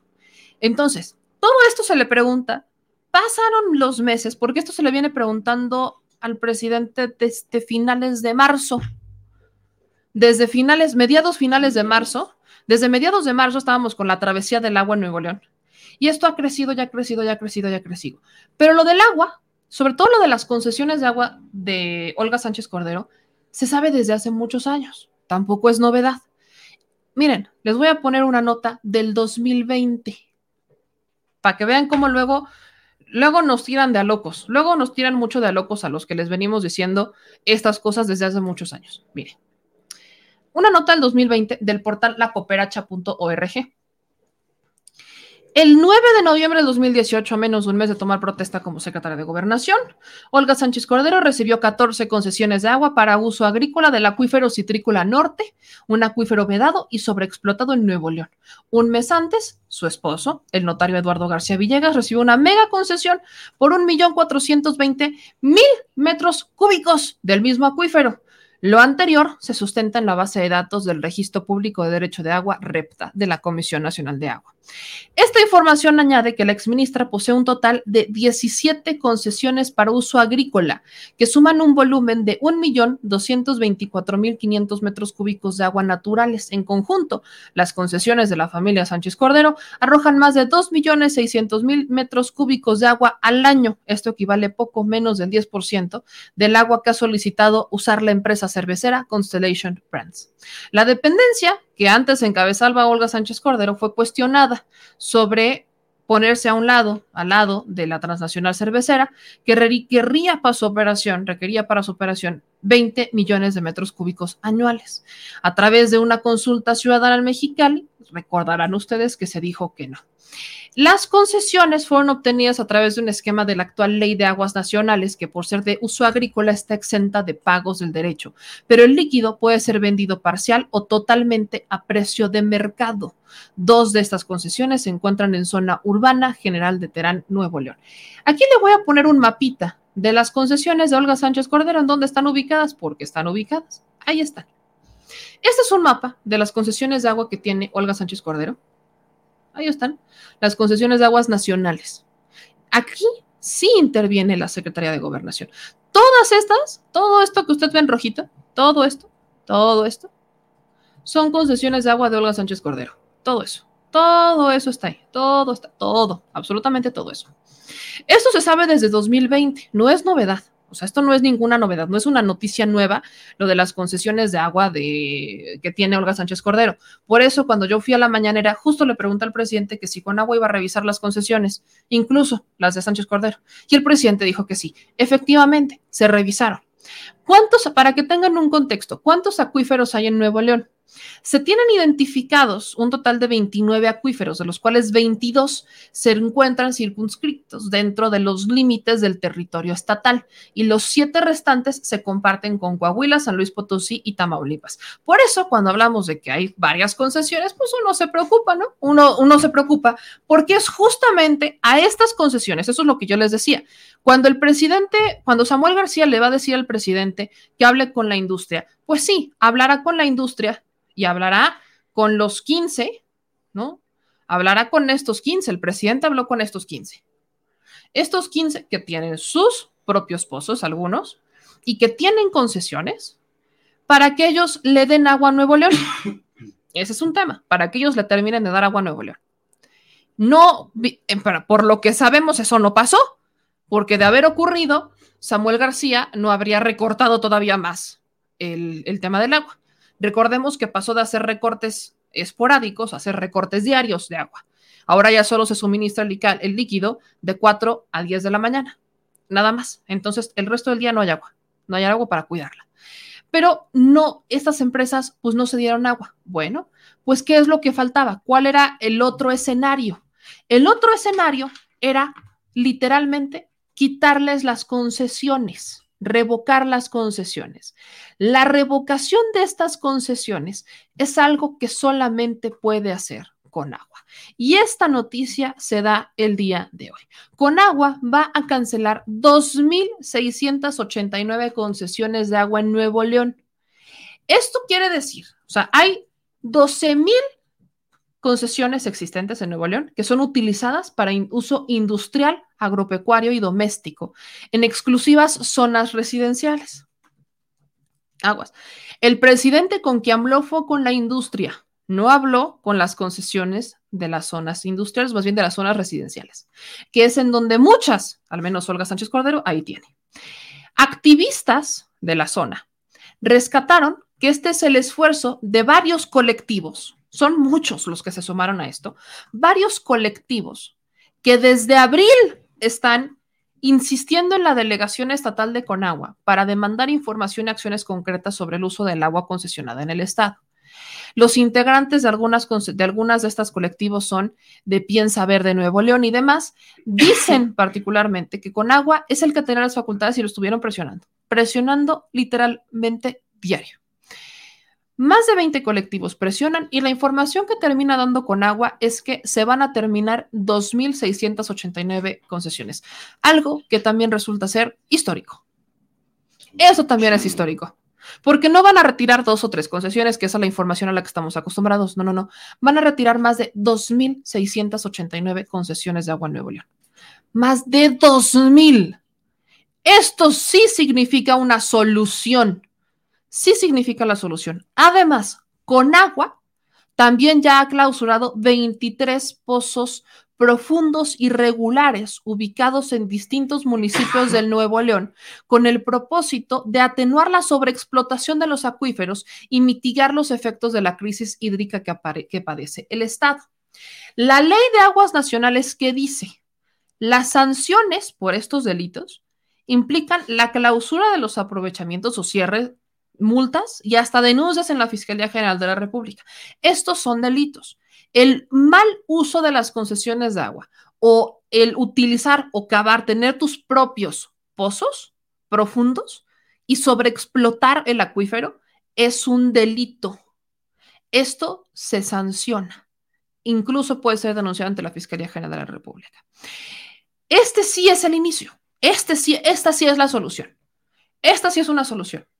El hecho de que se estén, este, por supuesto que eh, estimulando las nubes para que tengan agua y llueva, por supuesto que es importante para que se vuelvan a llenar las presas, claro que es importante, pero no es suficiente porque todavía no ha ocurrido, o sea, ha llovido, ha llovido poquito, ¿no? No lo suficiente como para llenar las presas. Pero como en Nuevo León hay riqueza de agua o abunda el agua en ciertas temporadas, pues la gente no la siente. Pero ahorita que la crisis hídrica ya pasó a un nivel que nunca antes habían visto, es cuando, por supuesto, se empiezan a revelar ciertas cosas. ¿Por qué le digo que aquí el tema de Samuel es clave? Porque estas concesiones, Samuel García, son personas que él conoce. es gente que conoce, es gente con la que vive. Quienes tienen estas concesiones, los particulares que tienen concesiones para uso agrícola, no piense usted que es el campesino, no, no, no, no. Muchos de ellos son personas como Olga Sánchez Cordero, su esposo, que uno no se los imaginaría ahí cosechando sus frutitas, sus verduras, ¿verdad? ¿Usted se imagina a Olga Sánchez Cordero haciendo eso? ¿Te la imaginas? Yo no me la imagino. Yo no me la imagino. Pero es un gran negocio cuando esa agua la vendes. Es un gran negocio. Gran negocio. El problema es que con las administraciones pasadas se daba algo muy particular. Cuando estaban estas crisis, llegaban a negociaciones con los gobernadores de soltar agua. Entonces la gente no se daba cuenta, no lo sentían. Porque al final, bueno, hay crisis, si hay crisis, pues hay sequía, claro que hay sequía. Tenemos que cuidar más el agua, pues sí hay que cuidarla. Pero los privados, pues soltaban un poquito más porque llegaban a acuerdos con el gobernador. Eso no pasó esta ocasión.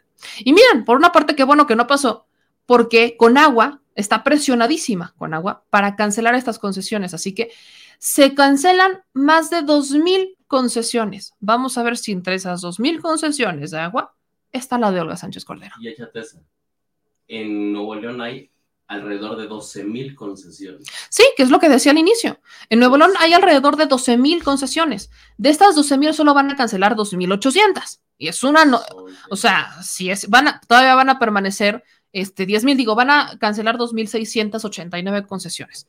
Hay todavía, van a quedar todavía 9 mil y tantas concesiones de agua en Nuevo León. Pero el que cancelen 2 mil es inaudito. Es inaudito porque normalmente no se les tocaba ni con el pétalo de una rosa. Si acaso se cancelaba una, dos, ahí, ¿no? Se, quedaba ahí tantito. Hasta ahí, ¿no? No decíamos más. Pero no, ahora van dos mil concesiones para atrás y vamos a ver si efectivamente, si vamos a ver si entre estas dos mil está una de Olga Sánchez Cordero. Vamos a ver que valdría la pena buscar a la senadora porque se le ha preguntado y la senadora ha evadido épicamente, ha evadido olímpicamente hablar del tema de las concesiones de agua en Nuevo León. Sí se le ha preguntado una o dos veces. Recuerdo que incluso en una mañanera, cuando todavía era secretaria de Gobernación, se le preguntó de las concesiones de agua y Olga Sánchez Cordero evadió épicamente el tema. Y también Vamos a ver si entre estas 2.000 están algunas de estas empresas, de estas 15 empresas machuchonas que están en Nuevo León, que son las grandes industrias regias. Vamos a ver si entre ellas, entre estas 2.000 que se cancelan, alguna quizás resulta ser de por allá. Pero esta noticia que les doy es inaudita, inaudita. Más de 2.000 concesiones canceladas en el estado por mal uso, por un muy mal, muy, muy, pero muy mal uso del agua. Y bueno, Quiero leer algunos comentarios que por acá nos dan. Dice eh, María de los Ángeles Mercado G. Nah, no creo que eso pase. Vaya, podemos ser realistas, pero quizás, no sé. Dice eh, Gardilia, esta senadora tiene muchos intereses por todos lados. Por supuesto que los tiene, sí los tiene. Y no puede, miren, no voy a decir que sean legales o ilegales, no sé, dudo que sean ilegales, pero creo que sí se ha abusado. Creo que sí está abusado sí se ha abusado bastante. Eh, dice Ofelia, ahí está el detalle del por qué se reunirá Olga con la oposición.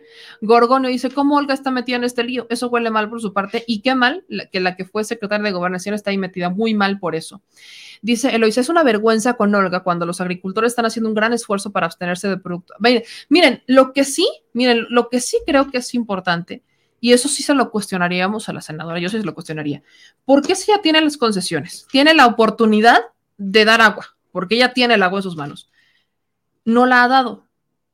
Bueno, es más, ¿sabemos si la dio o no la dio? Yo no he visto, yo no tengo elementos para decir que la señora, la senadora, haya otorgado agua, que haya, vaya, haya dicho, ¿sabes qué? De estas concesiones, pues voy a echar, le voy a entregar a la gente este agua o voy a ceder agua de las concesiones que tengo porque la crisis está canija y todos necesitamos sumar. Bueno, eso hubiera sido una gran, gran, gran, gran, este, gran toma de su parte, decir, bueno, yo tengo concesiones de agua, las tengo para uso agrícola, estamos en crisis, aquí está el agua, usémosla. Aquí está el agua, gobernador, se la entrego, úsela para que la gente tenga agua porque no tiene.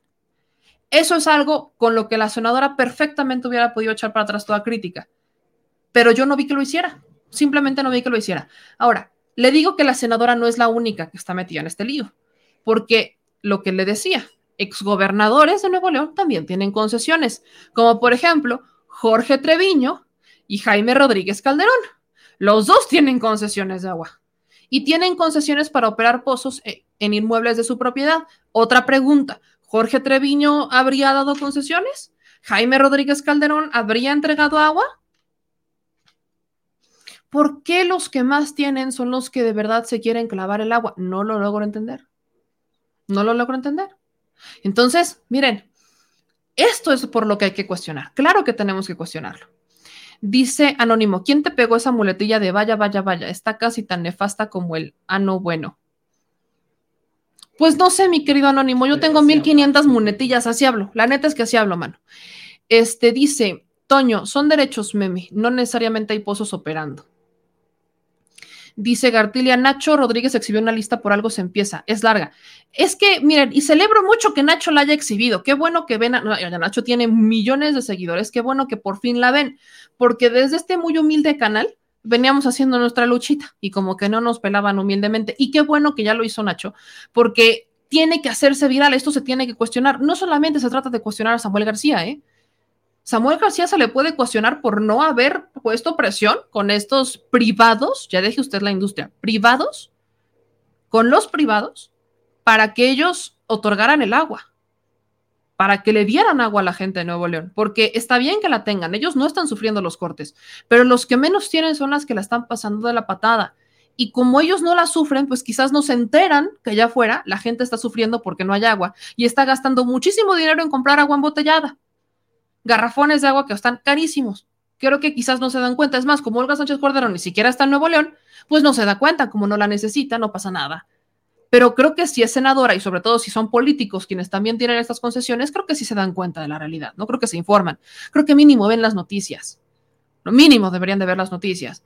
Y no está mal que las tengan si las tienen de forma legal y si las usan de forma legal.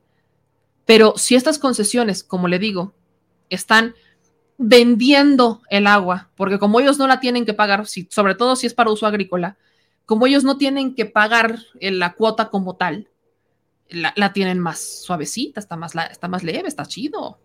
Entonces la pueden vender y le sacan una la nota, una la nota, pero buenísima. Buenísima le sacan a estas concesiones de agua. Y mientras tanto la gente, inga suma, valiendo cacahuate, valiendo cacahuate. Ese es el problema. Ahora, otro de los que tiene varias concesiones es Carlos Montemayor Timbauer. Es uno de los empresarios con mayor número de títulos de concesiones para el aprovechamiento del agua en el estado. En Calahuises, municipio ubicado a 118 kilómetros de Monterrey, este empresario regiomontano tiene las huertas de San Pablo, la japonesa, San José de las Flores y la Gata. Juntas suman 200 hectáreas, casi el doble de extensión de Parque Fundidora. Las huertas, japonesa y San José de las Flores están en Cinco Señores, pequeña comunidad ubicada a un costado del centro de Gualahuises. Y ahí hay otro empresario que tiene estas bonitas concesiones. Vaya, vaya. Ando que les gusta que diga, vaya, vaya, vaya, vaya. Pero bien lo dice Miguel, creo que a la senadora se le cuestiona el doble. A la senadora se le cuestiona el doble porque ella está en un proyecto de nación que aboga por los pobres, que aboga por darle más a los que menos tienen. ¿Por qué no lo hizo?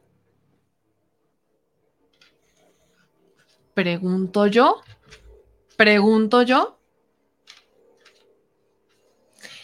Qué bonito, qué bonito que estamos en estos tiempos en donde la gente ve la realidad y donde se está, benditas y maravillosas redes sociales, le digo, benditas y maravillosas redes sociales que nos permiten ver más allá de lo que actualmente se sabe, que cada vez esta información, que vaya, vaya, vaya, vaya, vaya, vaya, vaya, esta información, vaya, justo se sepa, porque es información que se sabe desde 2018, oigan. Es información que tenemos desde 2018, es información que se, se publica desde 2020 es información que viene, viene con un seguimiento. Y como que la gente no le toma esta importancia. Y ahí es en donde entran los comunicadores digitales que generan toda esta confianza con la gente y que exhiben, exhiben esta realidad, que se la ponen a las audiencias de forma simple y que a las audiencias, ya que la tienen en la mano, entonces empiezan a cuestionar. Esto es lo importante. Eso es lo importante. Y miren, ir a la mañanera y exhibirlo, por supuesto que también es importante, pero desde la forma ciudadana tenemos que hacerlo. Ciudadanos se tienen que organizar y tienen que exigir. Esto, el que se retiran más de 2.000 concesiones, es algo ciudadano, meramente ciudadano.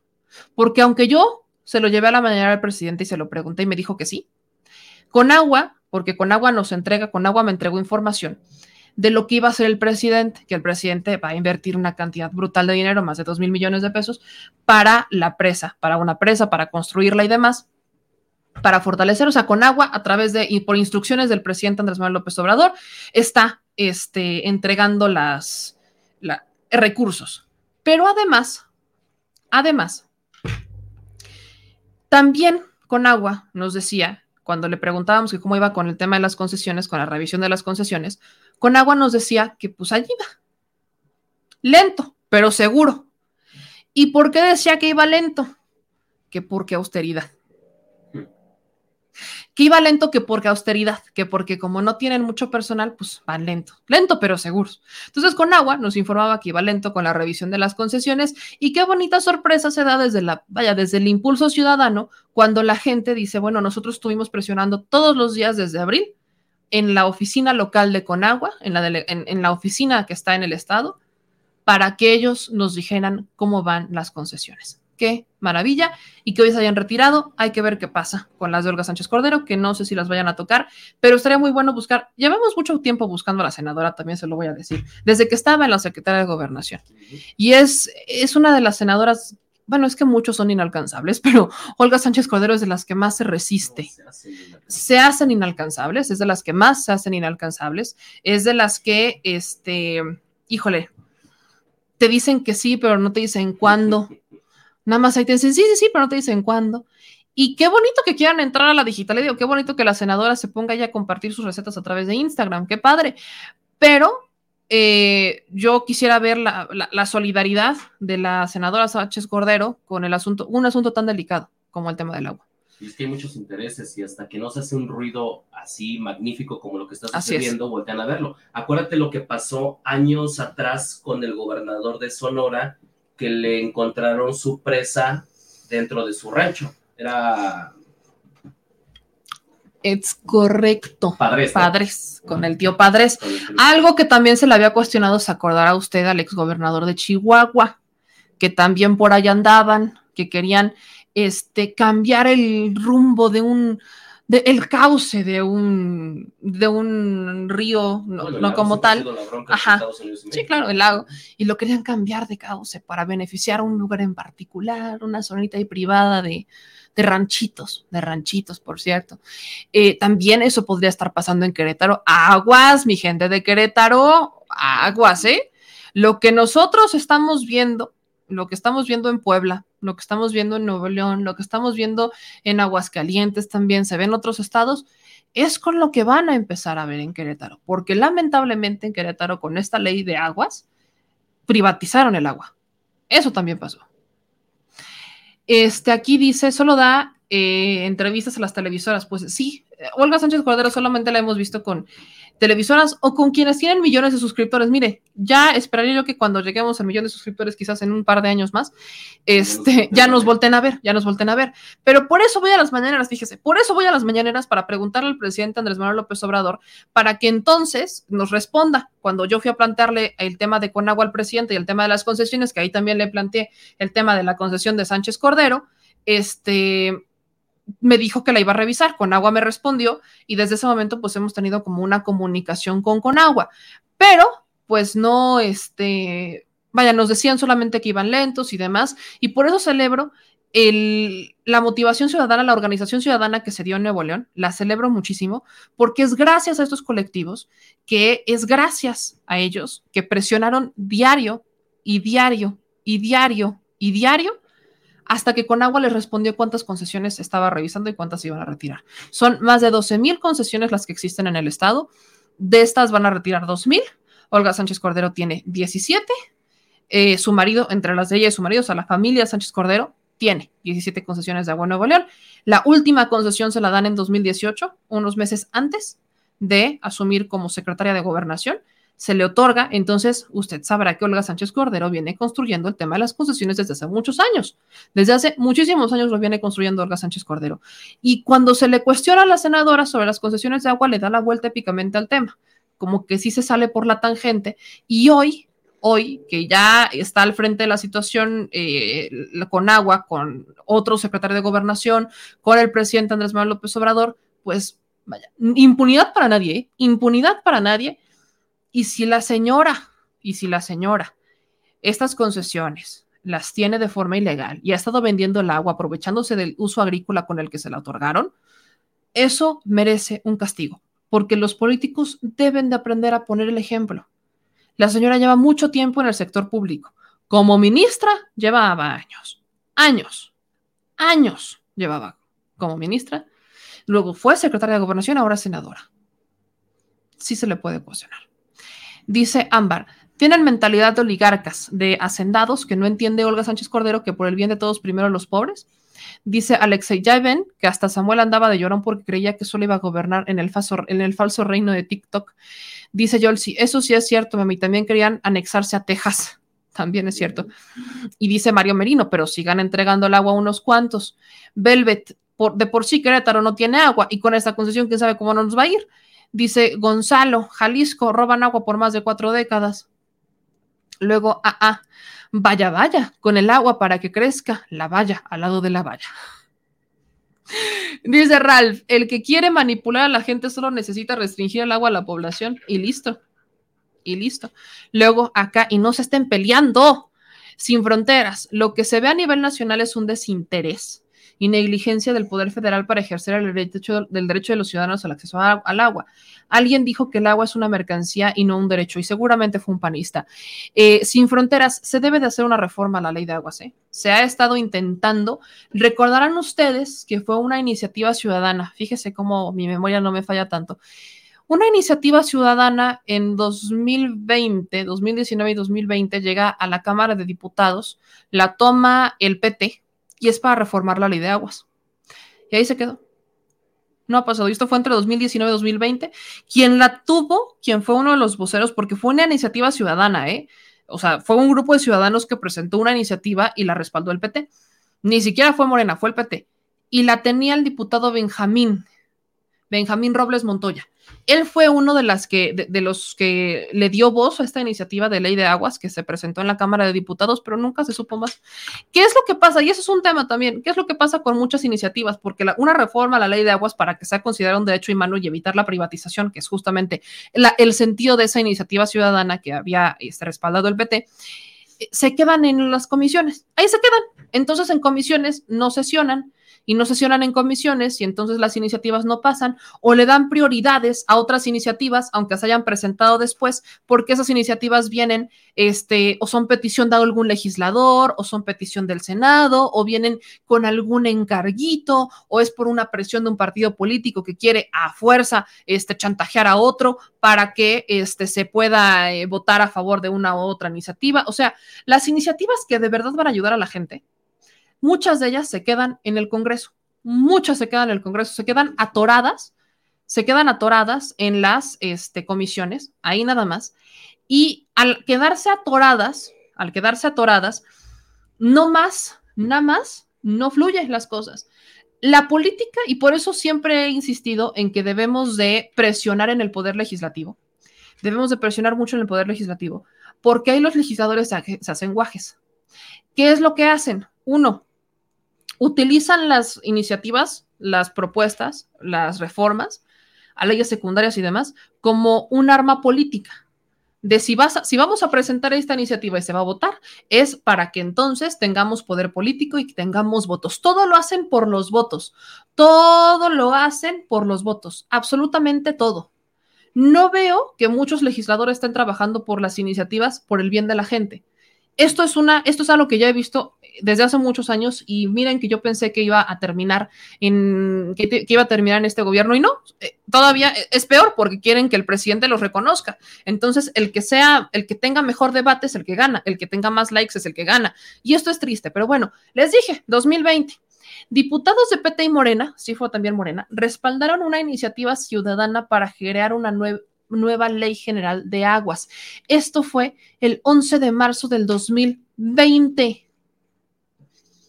Y es una ley ciudadana que está atascada en la Cámara de Diputados desde el 11 de marzo del 2020 para evitar la mala distribución, la privatización y garantizar el acceso humano a este recurso. De hecho, creo que entrevisté, no, yo no lo entrevisté, o sí lo entrevisté, bueno, no me acuerdo, pero platiqué con el diputado Benjamín Robles Montoya, porque él fue uno de los voceros de estas, este, de esta iniciativa.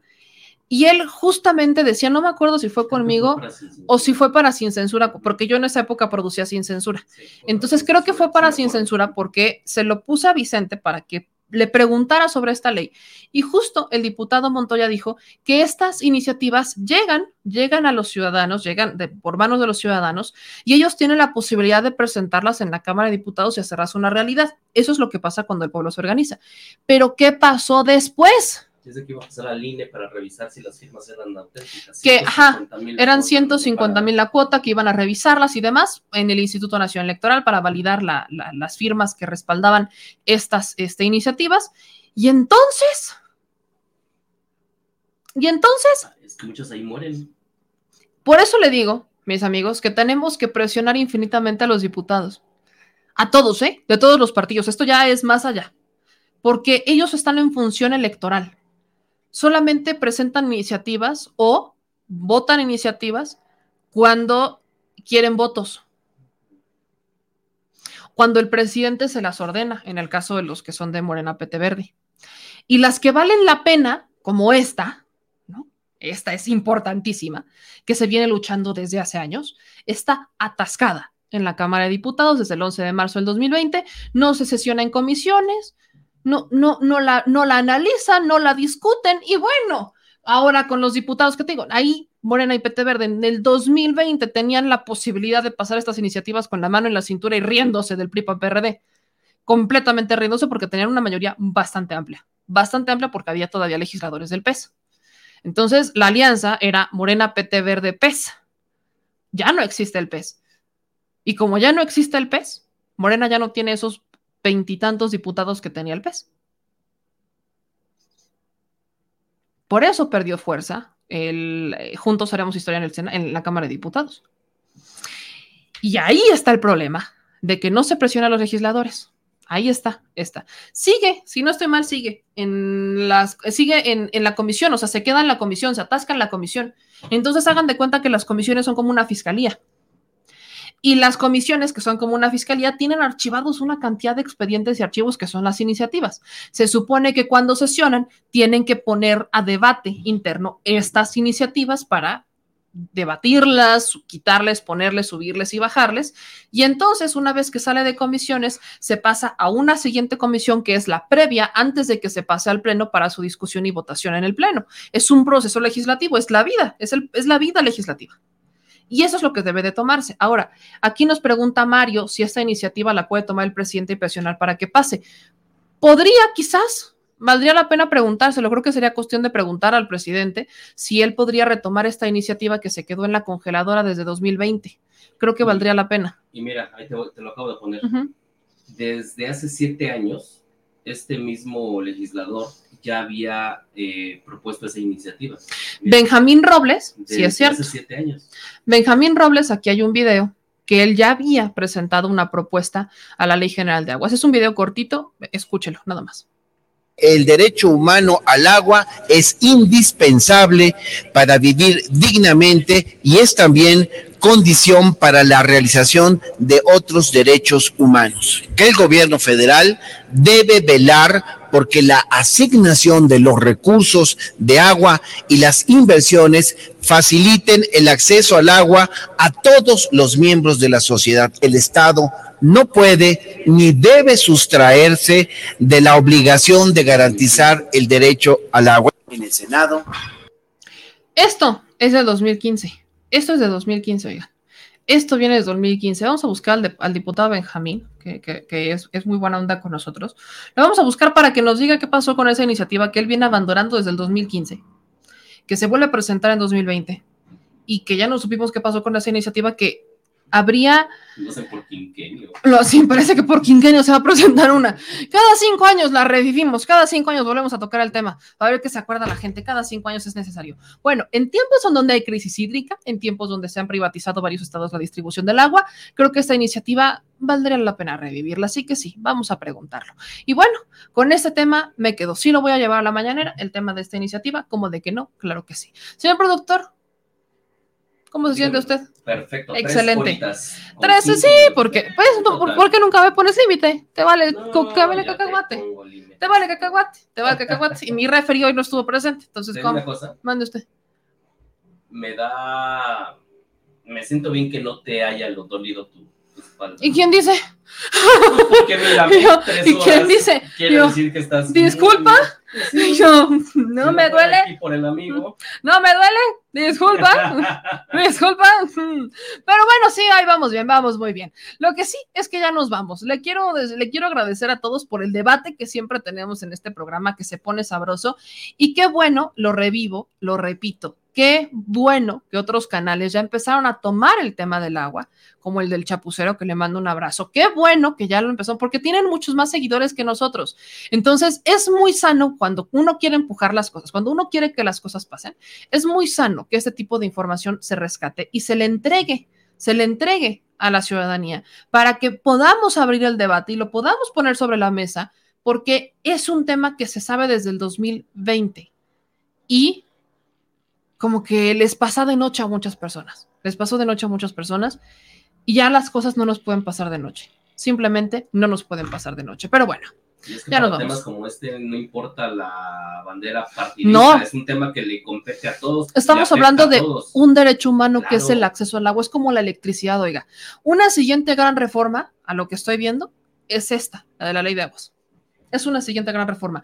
La de la industria eléctrica fue una, esta sería una siguiente gran reforma que urge, urge. Así que sí, vaya, venimos haciendo el tema, venimos mencionando el tema del agua desde hace varios meses, varios, varios meses. Crea, usted cree que lo voy a soltar ahorita, pero ni de broma, ni de broma. Ahorita le vamos a dar con todavía, todavía con mucha, con mucha más fuerza. Pero bueno, ya nos vamos. Le quiero, le quiero agradecer a todos que nos vean, como siempre, y pedirle que nos sigan en todas las redes sociales. Es importante también que se suscriba al canal. Acuérdese de si le gustan estos videos, si le gusta el análisis que hacemos, el contenido que hacemos, si le gusta aquí la grilla con el señor productor y la grilla que luego nos aventamos entre nosotros, porque aquí se debate, se analiza, se profundiza y se hace, se hace un despapalle.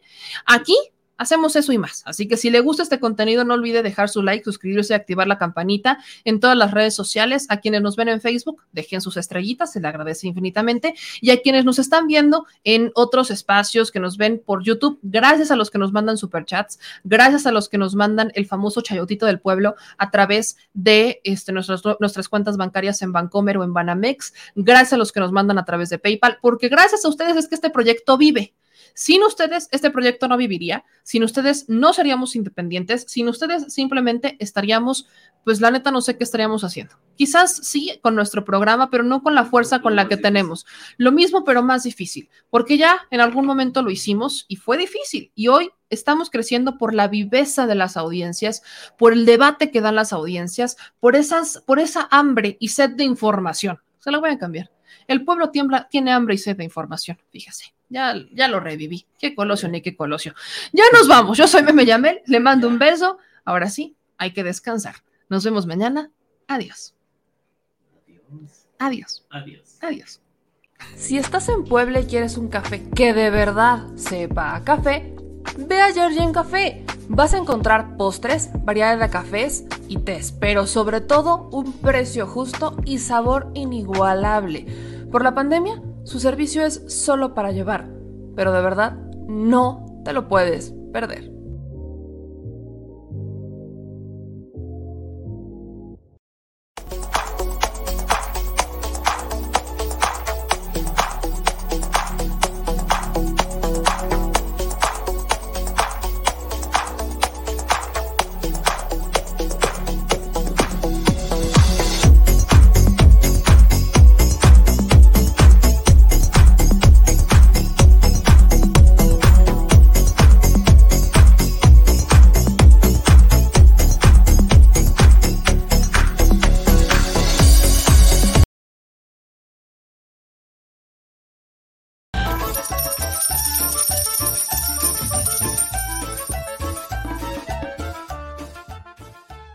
Al Chile. Recuerda que una forma de apoyar nuestro proyecto e impulsarnos a generar más y mejor contenido es a través de los superchats en nuestras transmisiones en vivo. Solo tienes que dirigirte al recuadro donde escribes mensajes, darle clic al símbolo de moneda, colocar los datos de tu tarjeta bancaria, el monto a donar y de forma inmediata se verá reflejado en un recuadro de color con el mensaje de tu preferencia. Otra manera, por si no nos alcanzas a ver en vivo, es ir a la descripción de nuestro video de YouTube, darle clic a la liga de PayPal y repetir el proceso como en los superchats. Ese recurso llegará directo a nuestra cuenta bancaria. En Facebook también puedes apoyarnos de forma mensual. En el inicio de nuestra página encontrarás el botón Quiero colaborar. Ahí podrás adquirir una membresía que nos impulsará a seguir combatiendo la infodemia desde esta plataforma. Y si eres de los que no confía en la tecnología, puedes hacer un depósito o transferencia a nuestro número de tarjeta Banamex, desde cualquier establecimiento, banco y hasta tu aplicación móvil. Anótalo. El número es 4766-8415-9203-0897. Recuerda, esto es completamente voluntario y es una forma de apoyar e involucrarte más con este proyecto independiente. Hazlo tuyo y comparte.